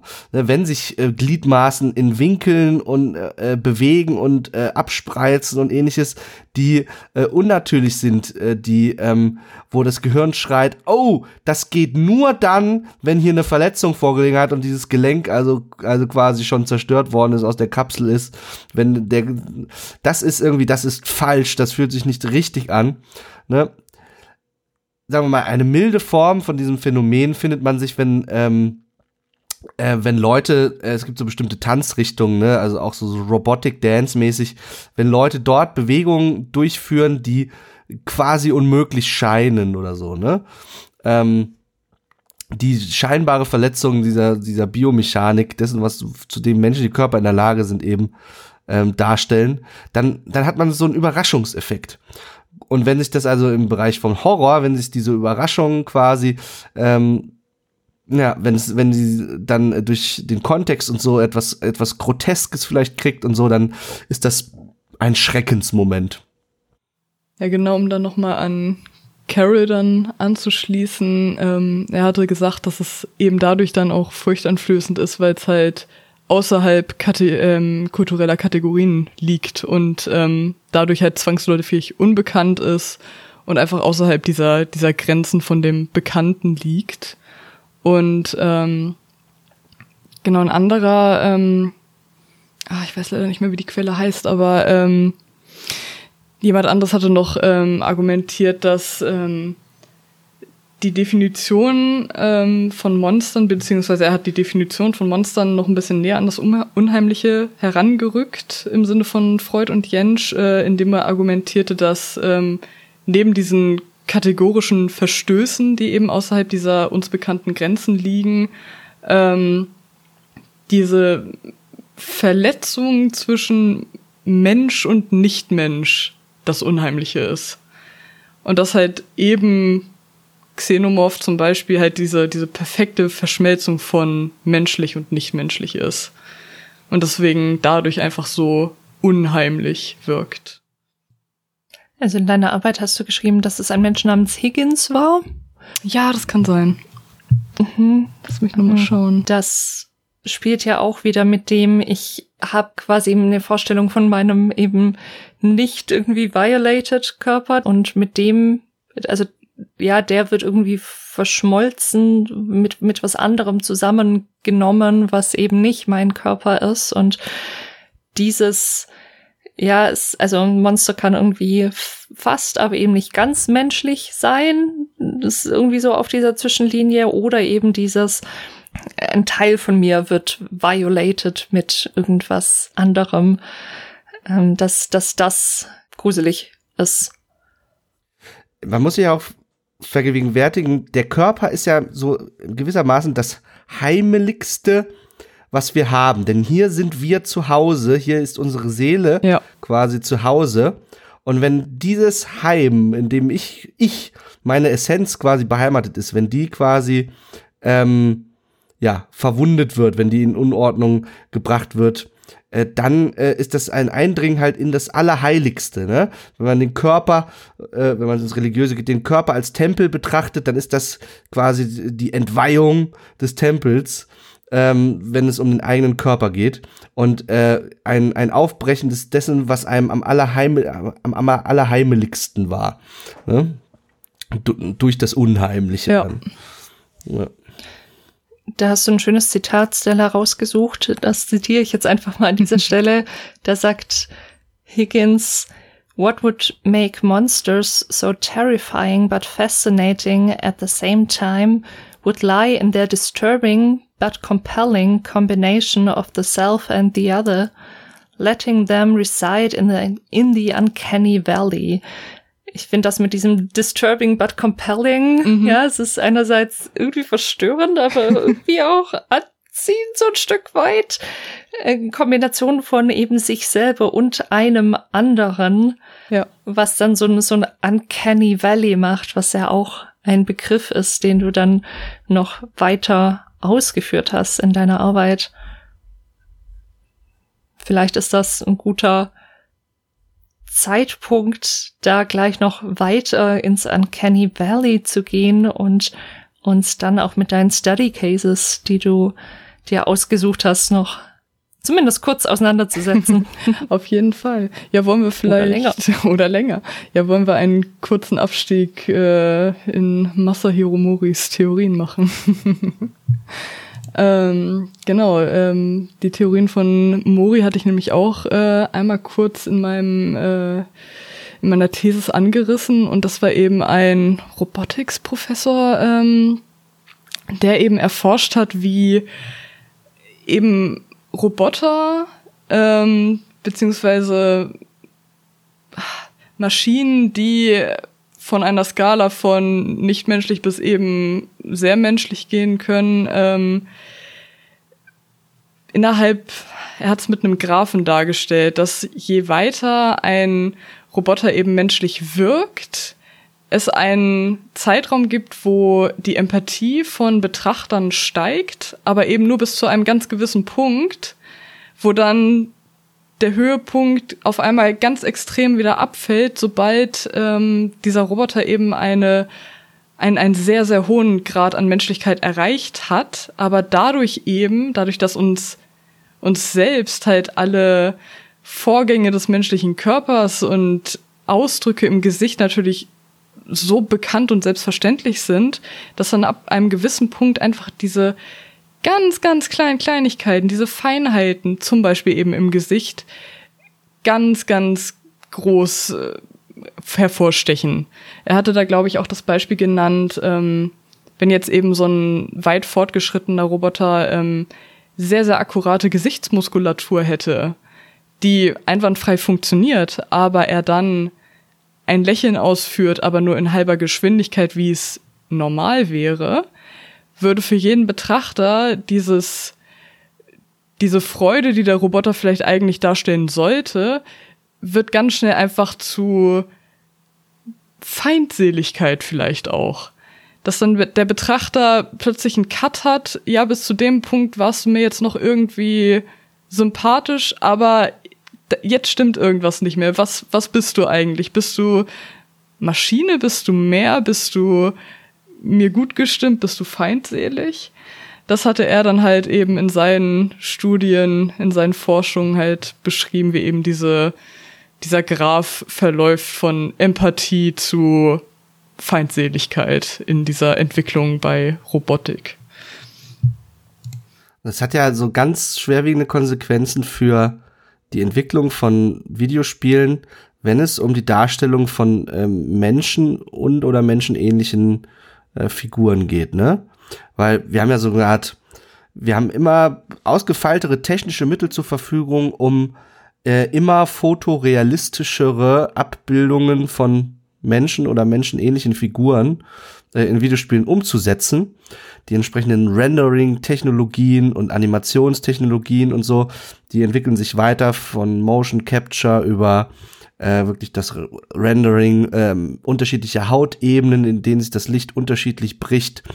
Damit, wenn wir uns diese Kurve vergegenwärtigen da, des Uncanny Valley, damit ist es theoretisch auch immer leichter quasi ranzurücken in einen Bereich, wo wir so menschenähnliche virtuelle Objekte schaffen können, dass wir Gefahr laufen eben, dass die kleinen Abweichungen, die dann doch da sind, auf einmal besonders stark hervorstechen. Und das ist ein Vorwurf, den sich ja auch einige Videospiele ausgesetzt gesehen haben oder weiterhin ausgesetzt sehen, dass die Charaktere irgendwie goofy aussehen, ins Uncanny Valley fallen, es irgendwie nicht passt. Ob das nun ein Mass Effect Andromeda zum Launch war oder andere Spiele, ne? Das heißt also, unabhängig vom Horror ist das Uncanny Valley eine allgemeine Herausforderung auch für Game Designer und Game Designerinnen, ne? Und andererseits ist es ein Tool, eine möglicherweise erwünschte Wirkung eben, wenn wir in diesen Horrorbereich reingehen. Da wollen wir vielleicht gerade das Uncanny Valley haben und möglichst tief reinfallen, um eine emotionale Ablehnung bei den Spielenden hervorzurufen als gewünschte Zielreaktion. Ja. Ich möchte an der Stelle kurz auf ein Video verweisen, das ich in dem Zusammenhang sehr spannend finde, von Jacob Geller, ein sehr bekannter Video-Essayist. Der hat ein Video gemacht, An Uncanny Reality, das er beginnt mit einem Ausschnitt aus Silent Hill 2, dass er als Beispiel anführt von im einen Moment sehen diese Charaktere, ja, PS2-Grafik, muss man sagen, sehen ziemlich gut aus von den Gesichtsanimationen und man glaubt es so fast, auch wenn es natürlich grafisch völlig klar ist, dass das nicht die Realität ist, aber in den Gesichtszügen und in der Bewegung haben wir so Momente, in denen es perfekt getroffen ist und im nächsten Moment kippt es so. Und dann haben wir ein bisschen slightly off, ja, Lächeln oder Augenpartie oder irgendwas ist so ein bisschen, ja, und dann kippt es ganz extrem und es hat sofort diesen gruseligen Effekt und das finde ich eben so ein interessantes Beispiel, weil es da noch gar nicht um Fotorealismus ging. Also ich bin voll bei dir, Nikolas, dass das jetzt immer eine größere Herausforderung werden wird, genauso ja auch wie mit den echten Robotern, die ganz lange einfach so unmenschlich waren, das klar war, aber jetzt Roboter ja auch gemacht werden, die finde ich auch schon sehr in dieses Uncanny Valley fallen. Aber hier haben wir eben wirklich auch was, es ist klar, es ist Videogame-Grafik, es ist PS2-Grafik und die Animatoren haben es aber geschafft, quasi manche Momente richtig gut zu treffen, dass sie richtig menschlich sind und dann kippt es so, weil es im nächsten Moment halt eben nicht mehr gelingt. Und auch das macht so ein Uncanny Valley. Also in dem Video ist natürlich noch sehr viel mehr drin, aber das mal als Einstieg. Um daran vielleicht einmal anzuknüpfen, weil du ja meintest, da war es ja eben noch nicht, vor allem auch technisch möglich, aber fotorealistische Grafiken darzustellen und man weiß einfach, ja, es ist ein Spiel. Was ich letztens wieder mal durchgespielt hatte, weil ich das ist ewig her, dass ich das gespielt hatte und ich wollte einfach mal einen neuen Run machen, Heavy Rain, wenn euch das was sagt. Mhm. eben dieses interaktive Story-Game von Quantic Dream. Und das ist ja auch schon 15 Jahre alt, ich weiß es gerade gar nicht. Auf jeden Fall wurde da damals 2006, glaube ich, auf irgendeiner Expo so ein Demo-Video gezeigt, wo sie eben ihre herausragende Motion-Capturing-Technik demonstrieren wollten und halt zeigen wollten, wie brillant das eben schon ist, wie fortgeschritten die Technik ist. Und da waren dann entgegen den Erwartungen viele Zuschauer verstört von dieser Demo, weil eben die Motion-Capturing-Technik war gut, natürlich war die total fortschrittlich für die Zeit, aber dadurch, dass halt eben versucht wurde, die Charaktere, die Modelle so menschlich und echt darzustellen und versucht wurde halt mit den Texturen und Modeling-Techniken, die damals halt zur Verfügung standen, so gut wie möglich darzustellen, aber eben halt nicht ganz ausreichend waren, um halt wirklich den 100%igen Grad an Realismus zu erreichen, war halt dann für viele Betrachter irgendwie ein ungutes Gefühl bei der Sache dabei, als sie dann gesehen haben, wie sich diese Charaktere halt einfach bewegen, wie der Gesichtsausdruck dargestellt wird, wie sie blinzeln, wie sie den Mund bewegen, dass der Mund halt teilweise vielleicht ein bisschen zu weit offen steht oder die Mundwinkel einfach nicht richtig funktionieren, wie sie vielleicht funktionieren sollten oder die Hände zu steif sind und sich nicht richtig bewegen und die Gestik einfach nicht passt. Das finde ich auch ein cooles Gegenbeispiel dann dazu eben, dass Silent Hill 2, da war es natürlich noch nicht möglich mit Fotorealismus, aber da, wo dann eben mit Fotorealismus geworben werden wollte, war es dann verstörend. Ein anderes Beispiel aus jüngerer Geschichte war es auch Until Dawn gewesen, das auch häufig, sagen wir mal, ja auch kritisiert worden ist für so ein Uncanny Valley Gesichtsanimation.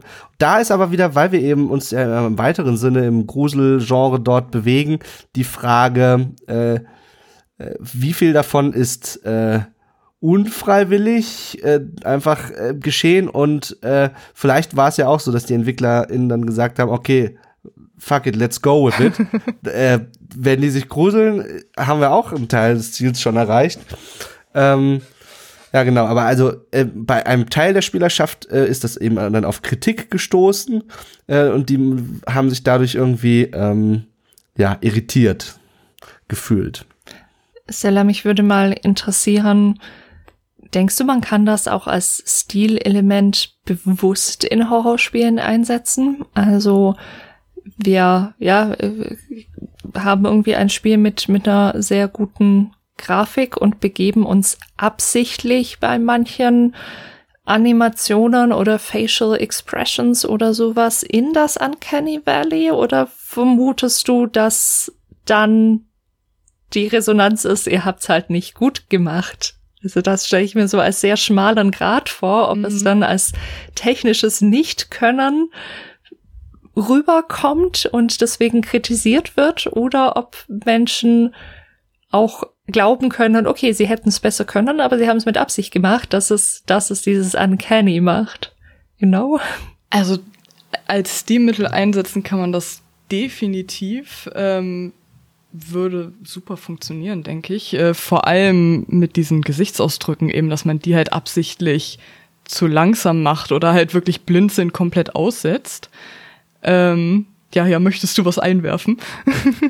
Ja, jetzt. Jessica hat einen Heureka-Moment hier ich sehe. Vor der Kamera, nicht sichtbar für die Zuschauer, Zuhörenden. So ein bisschen, sorry, du hättest es auch gerne fertig machen können, aber ich werfe es jetzt ganz kurz ein. Ich denke gerade an Doki Doki Literature Club. Das ist, ich meine, ist ja völlig klar 2D-Anime-Style. Die Charaktere haben Gesichtsausdrücke, an die man sich gewöhnt, die natürlich immer wieder kommen. Ja, so Dating-Sim-mäßig und erstmal überhaupt nicht gruselig. Und je weiter man fortschreitet, kann es dann passieren, dass die Figuren, die man da datet, dann für kurze, oft nur so für eine Zeile oder sowas, dessen, was sie sagen oder fast schon manisch lachen, dann so einen Gesichtsausdruck kriegen, der unfassbar uncanny ist. Ich bin gestern noch mal so meine Spiele durchgegangen und habe noch mal so einen Playthrough von Doki Doki angeschaut und bin da auf einen so einen leeren Gesichtsausdruck von Yuri, einer dieser dateable Characters, gestoßen, der einfach so dermaßen uncanny war. Und wir hatten das eben in einem Spiel, das überhaupt nicht den Anspruch an irgendeine realistische Grafik hat, sondern, also das war für mich gerade so dieser Heureka-Moment, ach ja, das muss ja gar nicht jetzt irgendwie wie in, keine Ahnung, Silent Hill, wo man es versucht hat, oder Heavy Rain oder so weiter haben, sondern auch da kann ich einfach mit dem, ich habe dich ganz lange an die normalen Gesichtsausdrücke gewöhnt und jetzt mache ich so einen, ja, der off ist. Und oh mein Gott, war das creepy, war das einfach creepy. Daran musste ich gerade denken, aber jetzt sprich bitte weiter. Ja, nee, auf jeden Fall, das funktioniert ja einfach mega gut, dass du halt auch erstmal wieder diese Erwartungshaltung oder dieses Sicherheitsgefühl aufbaust und dann cuttest du dann einmal plötzlich richtig rein.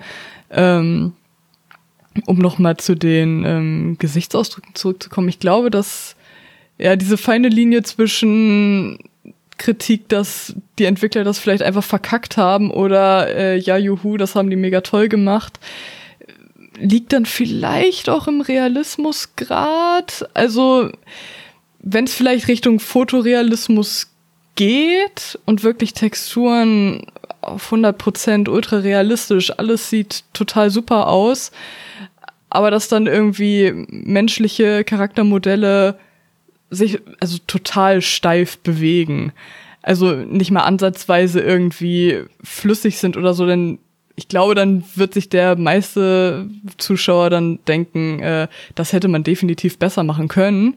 Wenn aber 90% der Bewegungen alle total smooth sind, Handbewegungen flüssig, aber dann halt eben so ein, zwei Sachen immer mal wieder off sind, ich glaube, dann wird es auch als Stilmittel wahrgenommen, weil halt einfach gezeigt wird an anderen Stellen, die haben es hingekriegt, die haben es super gemacht, aber die ein, zwei Punkte, vor allem wenn es wirklich im Horrorgenre angesiedelt ist und jetzt nicht irgendwie, ja, es ist eine Liebesgeschichte oder irgendwie sowas und dann stehen sich da zwei Charaktere gegenüber und niemand von denen blinzelt jemals.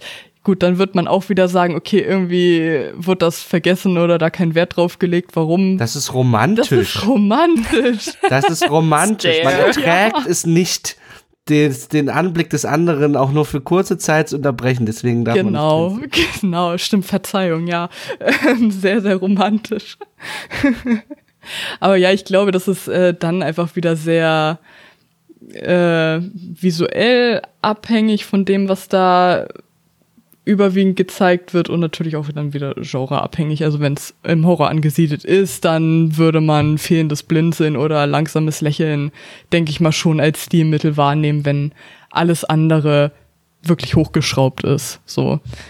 Wenn, wie gesagt, alles andere in Animationen steif ist, dann wird entweder gesagt, okay, das hätten sie insgesamt besser machen können oder okay, technische Limitierung, das war vielleicht das, was einfach so gewählt wurde oder gemacht werden konnte nur.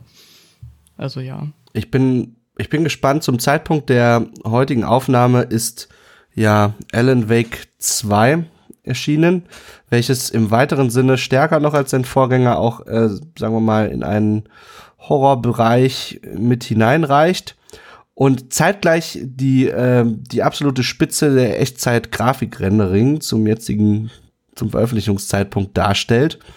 Und da bin ich gespannt auf die Resonanz des Spielenden, wenn wir also uns in sehr fotorealistische Regionen bewegen, insbesondere auch mit der Beleuchtung, mit Path Tracing, gestützter Technologie und so weiter. Fällt Alan Wake dort in das Uncanny Valley oder nicht? Mir sind bislang noch keine vermehrte Berichte da zu Ohren gekommen, aber ja, ich bin gespannt, wie man rückblickend vielleicht, wenn wir nächstes Jahr uns wieder zusammenfinden in irgendeiner Form zu einer Halloween-Folge, wie man da drauf blicken wird. Ja, liebe Stella, wollen wir uns noch in deine sehr spannenden Study Cases zum Abschluss hineinbewegen? Auf jeden Fall. Du eins, von dem du sagst, darüber müssen wir unbedingt sprechen, oder vielleicht auch mehrere, bevor wir hier zu einem Ende finden können? Ich habe da so einige gehabt, ja, das stimmt. Das wäre auf jeden Fall cool, wenn wir vielleicht, also mindestens eins jeweils von Silent Hill und einmal Evil Within irgendwie haben, weil sie sich doch schon visuell unterscheiden und wieder so ein bisschen anders angesiedelt sind im Unheimlichen. Mit The Evil Within kennst du dich ganz gut aus, Jessica, nicht wahr? Ja, so einigermaßen. Also du hast es auf jeden Fall, es war hier im Podcast schon an der einen oder anderen Stelle mal Thema. Es scheint sehr reichhaltig zu sein, das Spiel, an dem, was es so bietet an Untersuchungsmaterial. Mir fällt es immer als erstes ein, wenn es um Feuersymbolik geht, weil da viele, also wir haben einen Villain, der mit viel Feuer inszeniert wird, so einem heiligen Feuer fast schon. Es ist so ein Priester, ein Father Theodore heißt er, glaube ich, der uns begegnet, und aber eben auch die, ja, natürlich Geschichte fängt ja an mit einem brennenden Haus, da ist das Feuer drin und an vielen Stellen was mit Schuldgefühlen und eigenen Gedanken von ich bin schuld an bestimmten Dingen, die ich jetzt nicht alle spoilern möchte, aber auch da das Feuer immer wieder eine Rolle spielt. Das ist immer so das Erste, was mir da einfällt, weil es super mit Symbolik arbeitet. Ich erinnere mich noch, dass wir das damals in deinem Kurs durchgenommen haben. Oh ja, ja, richtig. Ja, oh ja. Stimmt. Ich erinnere mich. Ja, dann schießt Dozentin, Studentin, ehemals Moment, den ich hier miterlebe. Oh. Aber Stella, dann hast du einen Favoriten, Evil Within zuerst oder Silent Hill? Dann du hast die. Fangen wir mal mit Silent Hill an, würde ich sagen. Wollen wir da einfach mal Valtiel nehmen? Das erste Beispiel. Valtiel, oder beziehungsweise wenn man überhaupt erstmal anfängt von Silent Hill zu reden, ich glaube, den meisten Leuten ist Silent Hill mittlerweile auch so ein bisschen durch Mainstream bekannt, beziehungsweise auf jeden Fall der Look so ein bisschen, so dieses diese verrostete, nebelige Anderswelt, wo überall, wo du hinschaust, ist Gore, sind Leichenteile, Blut, Verderben. Man kann es sich vorstellen. Und in Silent Hill ist der Protagonist dann eben in dieser Anderswelt gefangen und muss sich da durchkämpfen und wird dann natürlich mit allerhand unheimlicher Kreaturen konfrontiert, die größtenteils dann auch der Psyche des Protagonisten entspringen und sich daraus dann gebildet haben. Und ein Beispiel ist dann eben Valtiel. Valtiel ist ein humanoides Wesen, aber man stellt dann schnell fest, dass da viele Sachen dann doch anders sind, als es einem bekannt ist. Und zwar ist er überwiegend, wie gesagt, humanoid und hat so eine Art Schlachterschürze ist das, glaube ich, an. Insgesamt sieht er auch sehr... Also seine ganze Haut, das ist sehr ledrig alles, sehr in braunen, gelb-rottönen gehalten. Man sieht, dass halt seine Haut, also es sieht alles sehr verwest aus. Also man muss natürlich dazu bedenken, das war, ich glaube, Silent Hill 3, daraus kam Valtiel, grafisch natürlich noch limitiert zu der Zeit. Aber in dem Stil war schon deutlich sichtbar, dass er eben Verwesung zeigt, viele Nähte, das Fleisch eben zusammengenäht wurde. Und was bei Valtiel sehr hervorsticht, ist, dass sein Kopf die ganze Zeit vibriert. Dass man halt wirklich sein Gesicht einfach nicht wahrnehmen kann. Das ist einfach so obskur die ganze Zeit. Aber auf der anderen Seite wird man dann irgendwann feststellen, dass Valtiel gar kein Gesicht hat.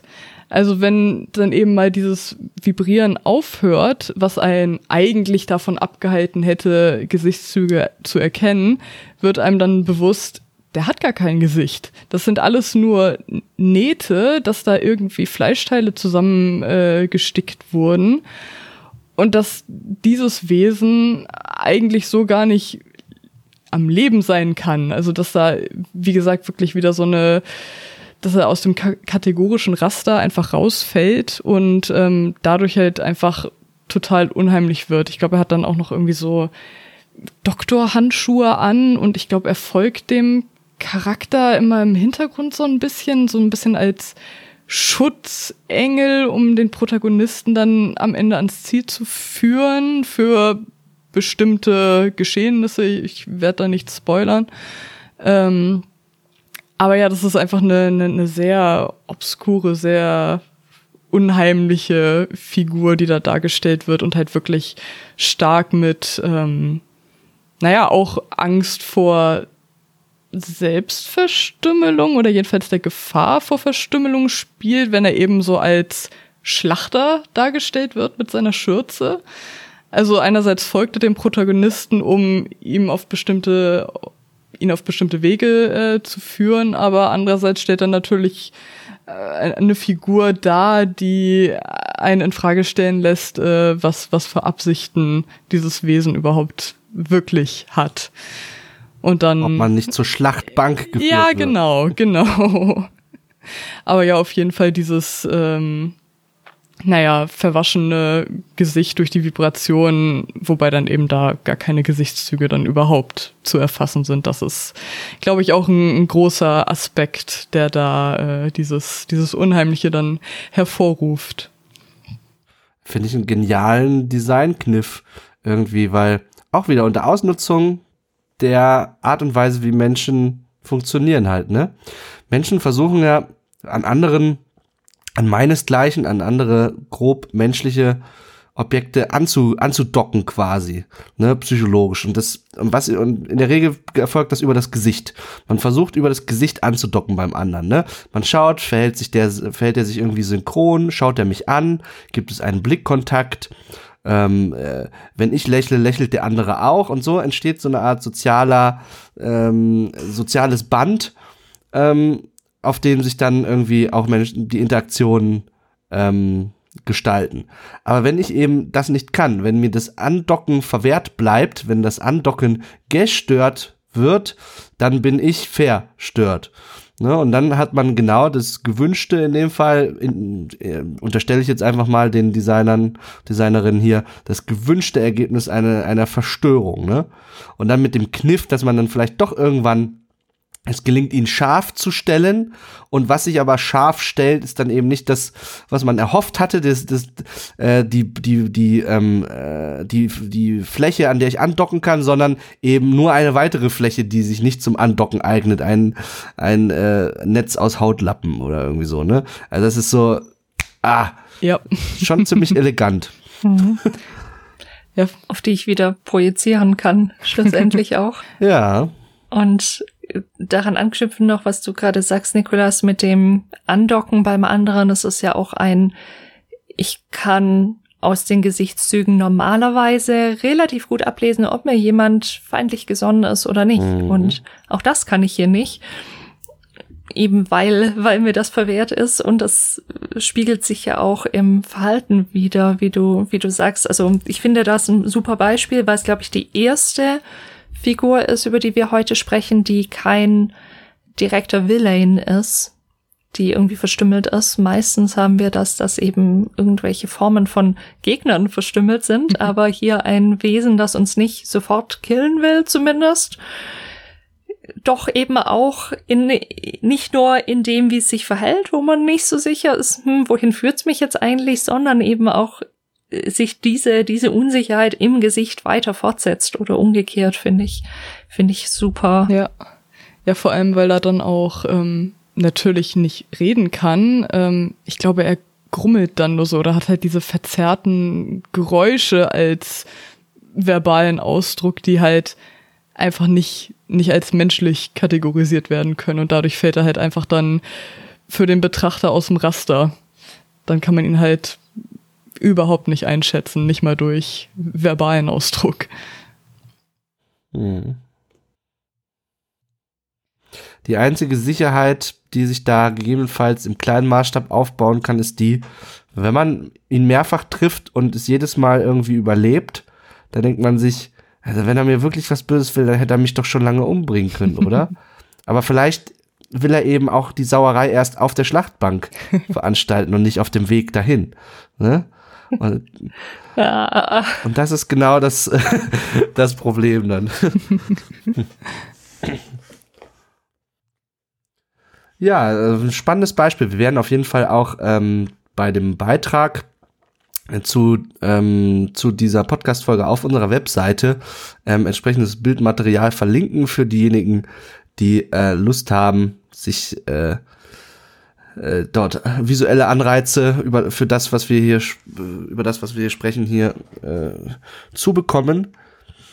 Neben dem Bildmaterial auf unserer Webseite, das wir verlinken werden, können diejenigen, die sich nicht abschrecken lassen von dem Horror und den Schrecken, gerne auch einen Blick wagen in die Bachelorarbeit von Stella, die wir ebenfalls verlinken werden, die sie dankenswerterweise uns zur Verfügung stellt, zur Veröffentlichung.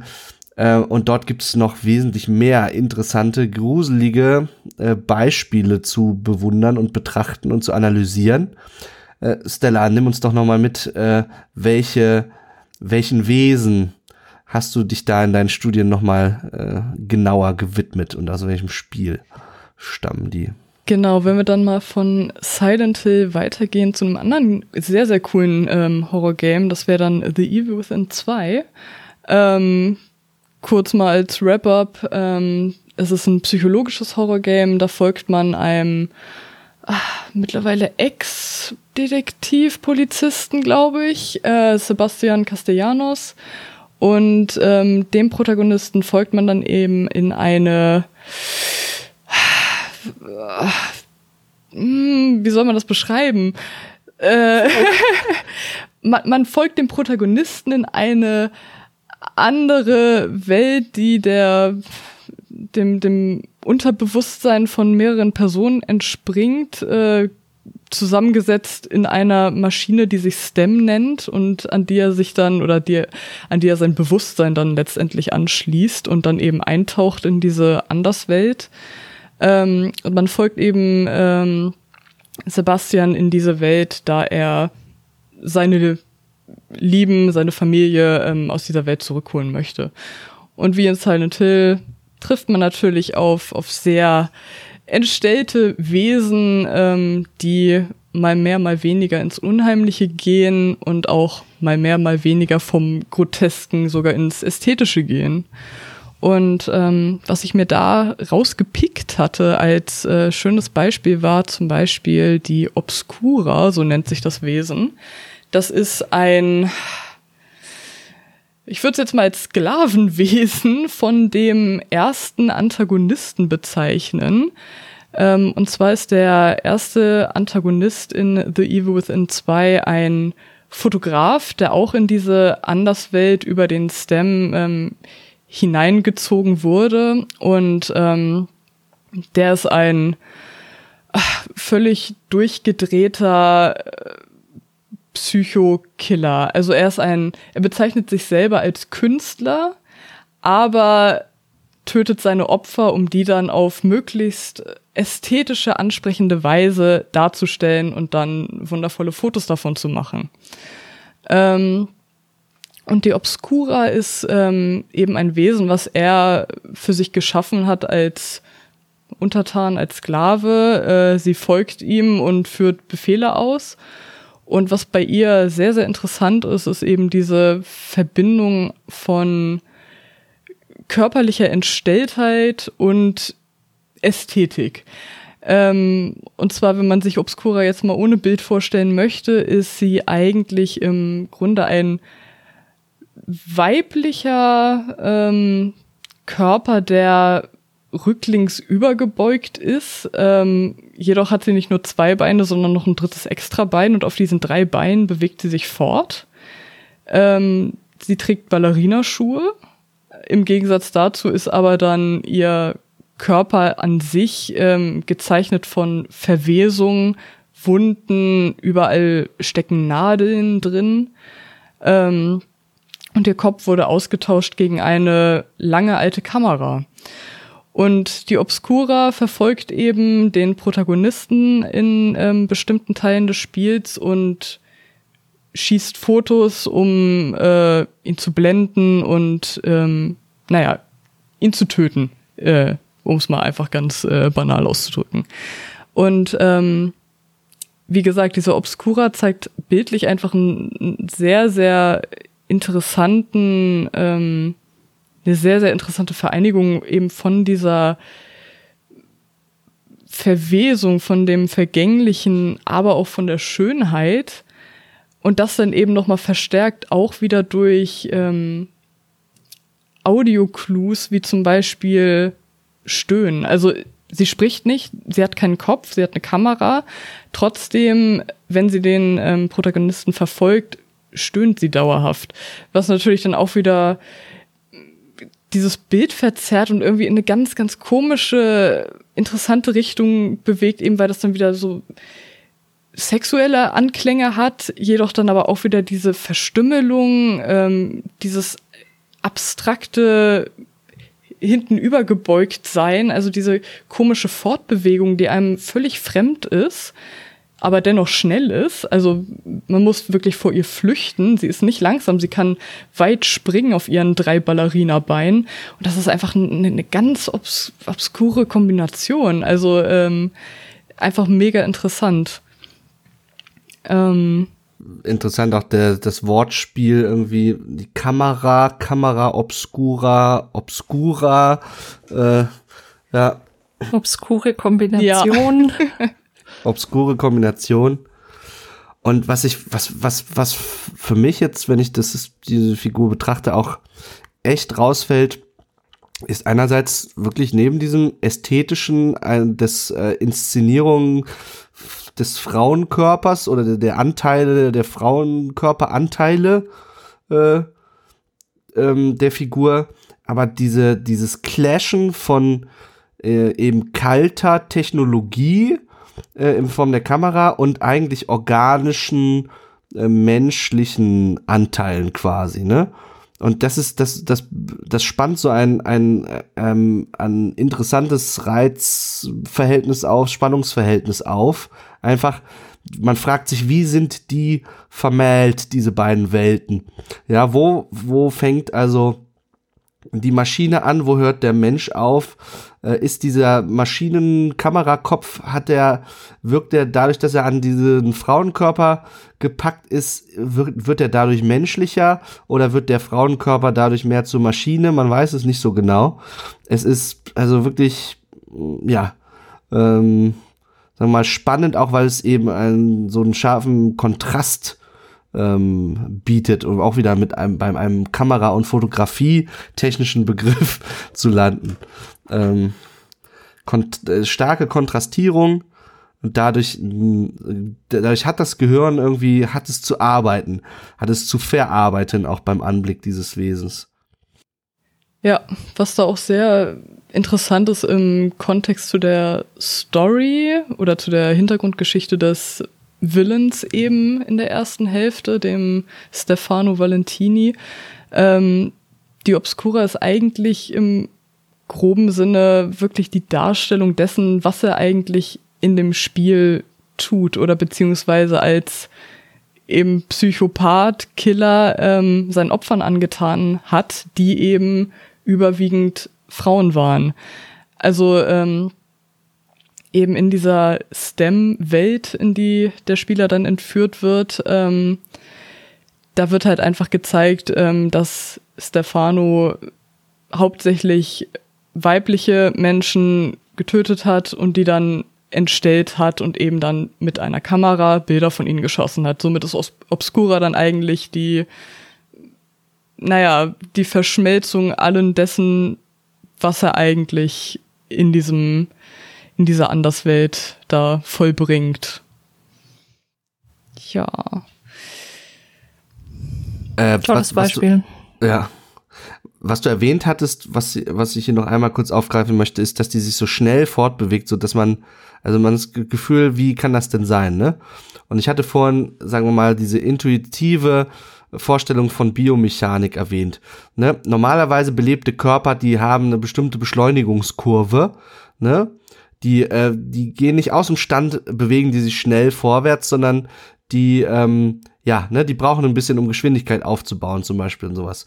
Und wenn ein Körper aus dem Nichts heraus sich quasi in schnellen Sätzen auf einen zubewegt zum Beispiel oder so, dann hat das eben auch häufig einen gruseligen Effekt. So ähnlich wie in japanischen Horror, irgendwelche Frauen mit umgedrehten Köpfen, ne, die dann so auch auf einen zukrabbeln irgendwie. Mhm. Ne? So ein typisches... so ein typischer Trope. Ja. Aber das liegt auch eben in dieser Verletzung der intuitiven Annahmen über die Biomechanik. Das dürfte eigentlich gar nicht sein. Das dürfte nicht so schnell gehen. Und dann ist die Frage, okay, wenn diese Gesetze nicht gelten für diese Figur, zu was ist sie noch allem in der Lage? Ne? Auf einmal ist alles möglich und dann ist der Fantasie Tür und Tor geöffnet für die schrecklichsten Dinge. Ja. Ne? Um da vielleicht nochmal dran anzuknüpfen oder das nochmal weiter auszubauen mit ihrer Bewegung. Sie ist nicht nur schnell, sondern kann auch unglaublich weit springen, aber nicht nur nach vorne, sondern an die Decke. Also du siehst sie im Raum, also wenn der Kampf, es gibt einen Kampf gegen sie, wo du sie auch töten musst. Aber während dieses Kampfes, der in einem sehr engen Raum stattfindet, springt sie oftmals auch einfach wirklich mit einem Satz einfach vom Boden direkt an die Decke und verschwindet im Dunkeln. Also an der Decke selbst ist keine Beleuchtung, das heißt, du verlierst sie dann aus den Augen und hörst dann nur dieses Tapsen von ihren Beinen, während sie halt diese stöhnenden Geräusche macht. Und das ist ganz, ganz eigenartig. Also das löst wieder auch eine ganz andere Art von Angst und Verstörtheit aus, wenn du einfach weißt, irgendwo über mir ist dieses Ding, was sehr weit springen kann. Nicht mit mir redet, sondern nur stöhnt und Und dann springt sie auch wirklich von der Decke einfach auf dich drauf. Also wirklich ein Riesensatz und dann liegst du erstmal am Boden. Ein intuitives Sicherheitsverhalten, was viele Menschen und Spielende in dem Fall machen würden, wäre ja, okay, ich muss irgendwie entweder Distanz zwischen mich und dem furchteinflößenden Objekt bringen oder ein Hindernis zwischen mich und dem Objekt bringen. Und wenn man quasi dieses Springen als ein Überwinden von Hindernissen quasi zum Teil des Movesets, der Bewegungsabläufe macht, dann verschwinden diese scheinbaren Sicherheiten von ich bringe jetzt einen Abgrund zwischen mich zum Beispiel oder so und dem Wesen oder eben eine große Distanz, die können auf einmal ihre Funktion als Sicherheiten nicht mehr ausführen und dann fühlen wir uns extra schutzlos. Ja.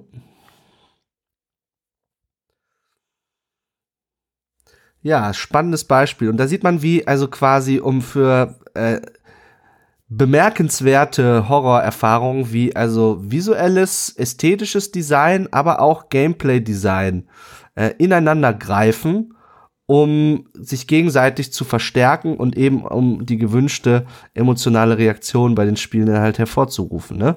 Es ist dann eben im Zusammenwirken des Äußeren, selbst wenn man sich das statisch anguckt, das Bild, wirkt es ja schon gruselig und macht einen gewissen Eindruck.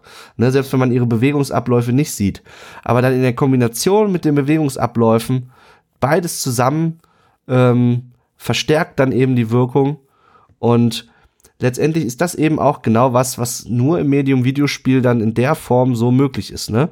Wenn dann auch noch eine interaktive Komponente dazu kommt, eine Reaktion auf das Verhalten der Spielenden, welches dann eben diese einzigartigen Erfahrungen kreiert, die so nur im Videospielbereich möglich sind. Ja, und du musst ja auf sie auch reagieren. Es ist nicht nur, was sie auf deine Bewegungen macht, sondern du bist nicht in der Situation, dass du dich vielleicht gegruselt, aber trotzdem in deinen Sitz zurücklehnen kannst und dir das Popcorn in den Mund schieben kannst, während du dir das anguckst, sondern du bist gezwungen, selbst zu reagieren und diese Situation einzuschätzen und entsprechend zu handeln. Ja. Ja, soll ich dann einfach mal zum letzten Beispiel übergehen? Soll ich einfach mal weitermachen? Ja, aus The Evil Within 2 gibt es noch ein anderes Beispiel, dem du dich in deiner Arbeit intensiver gewidmet hast. Erzähl uns mal, worum es sich dabei handelt. Genau, also abseits von diesen Kreaturen, die dieser Stefano Valentini erschaffen hat, hat er auch sehr, sehr viele Kunstinstallationen, wenn man es so beschreiben möchte, in dieser STEM-Welt gebaut, dargestellt. Und diese Kunstinstallation kann man sich so vorstellen, dass seine Opfer im Moment ihres Todes in einer Zeitschleife gefangen sind und damit eingefroren sind und dann sozusagen in einer ewigen Kapsel als Kunsterscheinung erhalten bleiben. Das ist dann im Spiel so dargestellt, dass dann zum Beispiel einfach ein Körper, der gerade erstochen wurde, in dem Moment des Todes, wo das Blut aus ihm rausspritzt, sich ganz leicht nur bewegt, aber immer nur für eine Sekunde, und das loopt dann die ganze Zeit, alles in so einer leicht wabernden blauen Box, und wenn man in diese Box reintritt, ist da auch noch klassische Musik bei. Das heißt, dieser Killer Stefano Valentini stellt seine Opfer einfach in dieser übertrieben edlen Konstellation dar, also wirklich ganz morbide einfach diese Tod und Ästhetik zu verbinden, den Zeitpunkt des Todes als schön darzustellen, einfach das Blutspritzer wie so ein Blumenstrauß wirken. Also ganz, ganz morbide. Und das eine Beispiel, was ich mir da noch rausgesucht hatte, war seine größte Kunstinstallation in dem Spiel, die nennt sich Wiedergeburt, wenn ich mich recht entsinne. Und zwar steht er da, man kann es sich als Braut eigentlich vorstellen, Braut mit Flügeln, die zwischen 4 Säulen schwebt, wobei aber die Flügel eben keine Flügel sind, sondern es sind alles Arme, alles Leichenteile, die an ihren Rücken genäht wurden. Ihr Kopf ist, glaube ich, mit einem weißen Tuch, glaube ich, verborgen, das voll mit Blut ist auch. Und unter dieser Braut schweben dann noch andere Leichen, die aber auch, glaube ich, zusammengesetzt sind aus verschiedenen Teilen. Also es ist zwar ein Körper, der da dargestellt wird unten, aber wahrscheinlich ist das nicht mal alles vom selben Körper. Und darunter wiederum ist dann auch nochmal ein Berg an Leichen. Und diese ganze Inszenierung ist dann nochmal begleitet von Rosenblättern und eben auch klassischer Musik. Also wirklich wieder der Tod oder der Tod vieler Leute. Wer weiß, wie viele Leute in diesem Leichenberg und wie viele Leichen in dieser Braut verbaut wurden von Stefano. Aber einfach der Tod von so vielen Menschen wieder in dieser ästhetischen Zeitschleife, die nicht gebrochen wird und einfach für den Spieler dann als Kunstobjekt zu betrachten ist, ist auch wieder eine andere Art an morbider Unheimlichkeit, die irgendwie nochmal aus diesem ganzen Rahmen, finde ich, heraussticht und eigentlich dann auch nochmal wieder andere Fragen eröffnet, was eigentlich Ästhetik ist, ob alles gleich von jedem Menschen als ästhetisch oder schön empfunden wird. Also da kann man wirklich wieder auf ganz andere Weise anknüpfen, aber eben diese Kunstinstallationen von dem Antagonisten, die stechen wirklich in dieser ganzen Unheimlichkeit, in dem ganzen Gebiet nochmal hervor. Du hast da jetzt auch nochmal die Musik genannt. Darüber haben wir mit den auditiven Teil haben wir noch gar nicht gesprochen. Wäre sicher auch eine eigene Folge wert. Wie klingt Horror? Vielleicht, aber diese Kombination zwischen er will eine ästhetische Gesamterfahrung, sag ich mal, darstellen, und die ist natürlich so, dass sie so oft ist ja Horror dann mit so einer klassischen Musik verbunden. Finde ich auch nochmal ganz, ganz spannend. Ich finde das deswegen psychologisch interessant, weil was passiert denn, wenn man jetzt also diese Installation anschaut? Möglicherweise wird man, so wie Stella das beschrieben hat, den Eindruck einer gewissen Ästhetik. einen ästhetischen Eindruck haben, dass da eine gewisse Schönheit in diesem ganzen Morbiden versteckt liegt. Und was passiert dann? Man hat sich letztendlich selber überführt einer Entmenschlichung dieser ganzen Sache. Man erschrickt darüber, dass man selber in der Lage ist, diese groteske, furchtbare Szene eigentlich dem dort eine Schönheit darin zu entdecken. Und dann, das ist letztendlich eine Konfrontation mit dem eigenen Selbst und mit dem Fakt, dass quasi in jedem Menschen irgendwie die Befähigung zum Bösen in irgendeiner Form lauert und zur Entmenschlichung, ne? Dinge als wahrzunehmen, als nicht menschlich, die aber eigentlich menschlichen Charakters sind. Und das ist wiederum diese Selbsterkenntnis, diese Konfrontation mit dem eigenen Vermögen, dem furchtbaren Vermögen, dort Schönheit drin zu entdecken, das wiederum auf einer anderen Ebene einen auch nochmal erschaudern lässt, über sich selbst in dem Fall. Ja? Ja, man verbietet es sich natürlich, sind wir auch wieder beim Thema Abwehr und bei dem, ja, man ist ja mit gesellschaftlichen Normen konfrontiert und eigentlich auch Normen, die man selber internalisiert hat und von denen man glaubt, dass man ihnen anhängt. Und klar, tut man auch weiter, aber schon allein der Gedanke, oh je, irgendwie ist es schon auch schön. Darüber erschreckt man dann eben, weil es so ein Clash ist zwischen dem, was man zum einen weiß, was die Gesellschaft von einem erwartet und was gesellschaftliche Normen sind und eben dem eigenen Moralvorstellung, der eigenen Moralvorstellung. Und dann hat man da eine Reaktion, die man nicht ganz einordnen kann und sich fragt, wäre ich auch dazu fähig, nur weil ich das jetzt durchaus auch attraktiv finde? Also das ist so der einer Punkt, finde ich, Nikolas, den du gut rausgearbeitet hast. Und für mich war es noch der zweite, dass ich nicht umhin kam, mir natürlich auch vorzustellen, was bedeutet das für diese, ja, natürlich im Spiel nicht real existierenden Charaktere, die da, ja, erleben die diese 1-Sekunden-Loop die ganze Zeit oder sind die tot und erleben diese Loop nicht mehr? Sind die da gerade selber gefangen? Also das bringt ja nochmal einen ganz anderen Horror rein. Also einmal irgendwie auf grausame Weise sterben ist schon schlimm, aber allein diese Vorstellung, das könnte eine Loop sein, die für, ja, bis in alle Ewigkeit quasi miterleben müssen, diesen einen Moment, was bedeutet das jetzt für so ein random Körperteil, das da irgendwie rumhängt? Also es kann ja selber nichts, aber die Frau? Fragezeichen? Also ja, da fängt's ja schon an. Wo ist eigentlich Bewusstsein? Ist das im Gehirn? Kann das in so einer Loop irgendwie noch erhalten sein und so weiter? Aber also allein diese Vorstellung, finde ich, macht nochmal so eine ganz neue Ebene von Horror und Grusel auf. Es ist ein Moment der Entgrenzung, ne? Und zwar der zeitlichen Entgrenzung, weil eben dieser Loop sich grenzenlos in die Zukunft fortsetzt, ne? Und Grenzenlosigkeit macht Menschen Angst. Deswegen ist der Weltraum auch für viele Menschen ein Ort, der mit Angst besetzt ist, weil dort der Raum keine Grenzen kennt und sich bis in die Unendlichkeit und in die unendliche Dunkelheit in dem Fall auch fortsetzt, ne? Ja.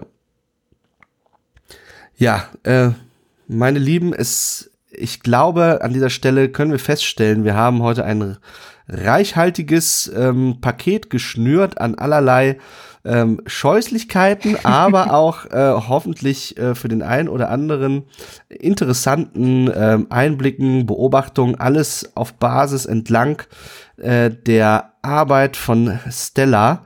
Wo wir an der Stelle gerne nochmal dazu aufrufen möchten, das Interessierte dort gerne nochmal reinschauen. Stella hat sich, das war jetzt unmöglich in diesem sehr interessanten Gespräch abzubilden, hat sich noch viele andere weitere Gedanken gemacht, Beobachtungen gemacht.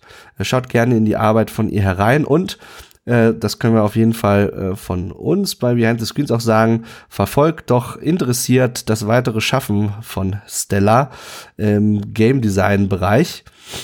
Auch auf Arbeitgeberseite, beziehungsweise wenn ihr Leute seid, die gerne ein Videospielprojekt hochziehen wollen, wenn ihr dort an einer Zusammenarbeit mit Stella interessiert seid, dann habt ihr Glück. Ihr habt momentan die Möglichkeit, nämlich mit ihr gegebenenfalls ein Projekt gemeinsam zu starten. Sie ist noch zu haben. Das heißt, seid schnell, denn nur dann könnt ihr auch sicher sein, dass ihr von Stellas reichhaltiger Expertise nicht nur im Horrorbereich, sondern auch in anderen Fragen des Game Designs profitieren könnt. Wir verlinken natürlich entsprechende Infos, wie und wo ihr sie finden könnt, bei uns in den Shownotes.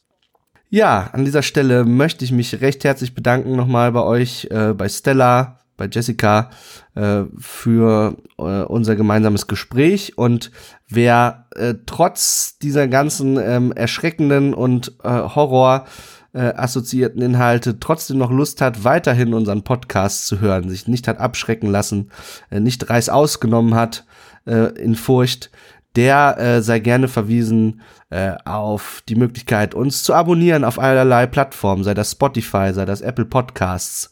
Ihr seid herzlich eingeladen, zu uns auf unseren Discord zu kommen und mit uns und auch gegebenenfalls mit Stella, wenn sie sich bereit erklärt, ins Gespräch zu kommen nochmal über die Themen dieser Folge und darüber hinaus.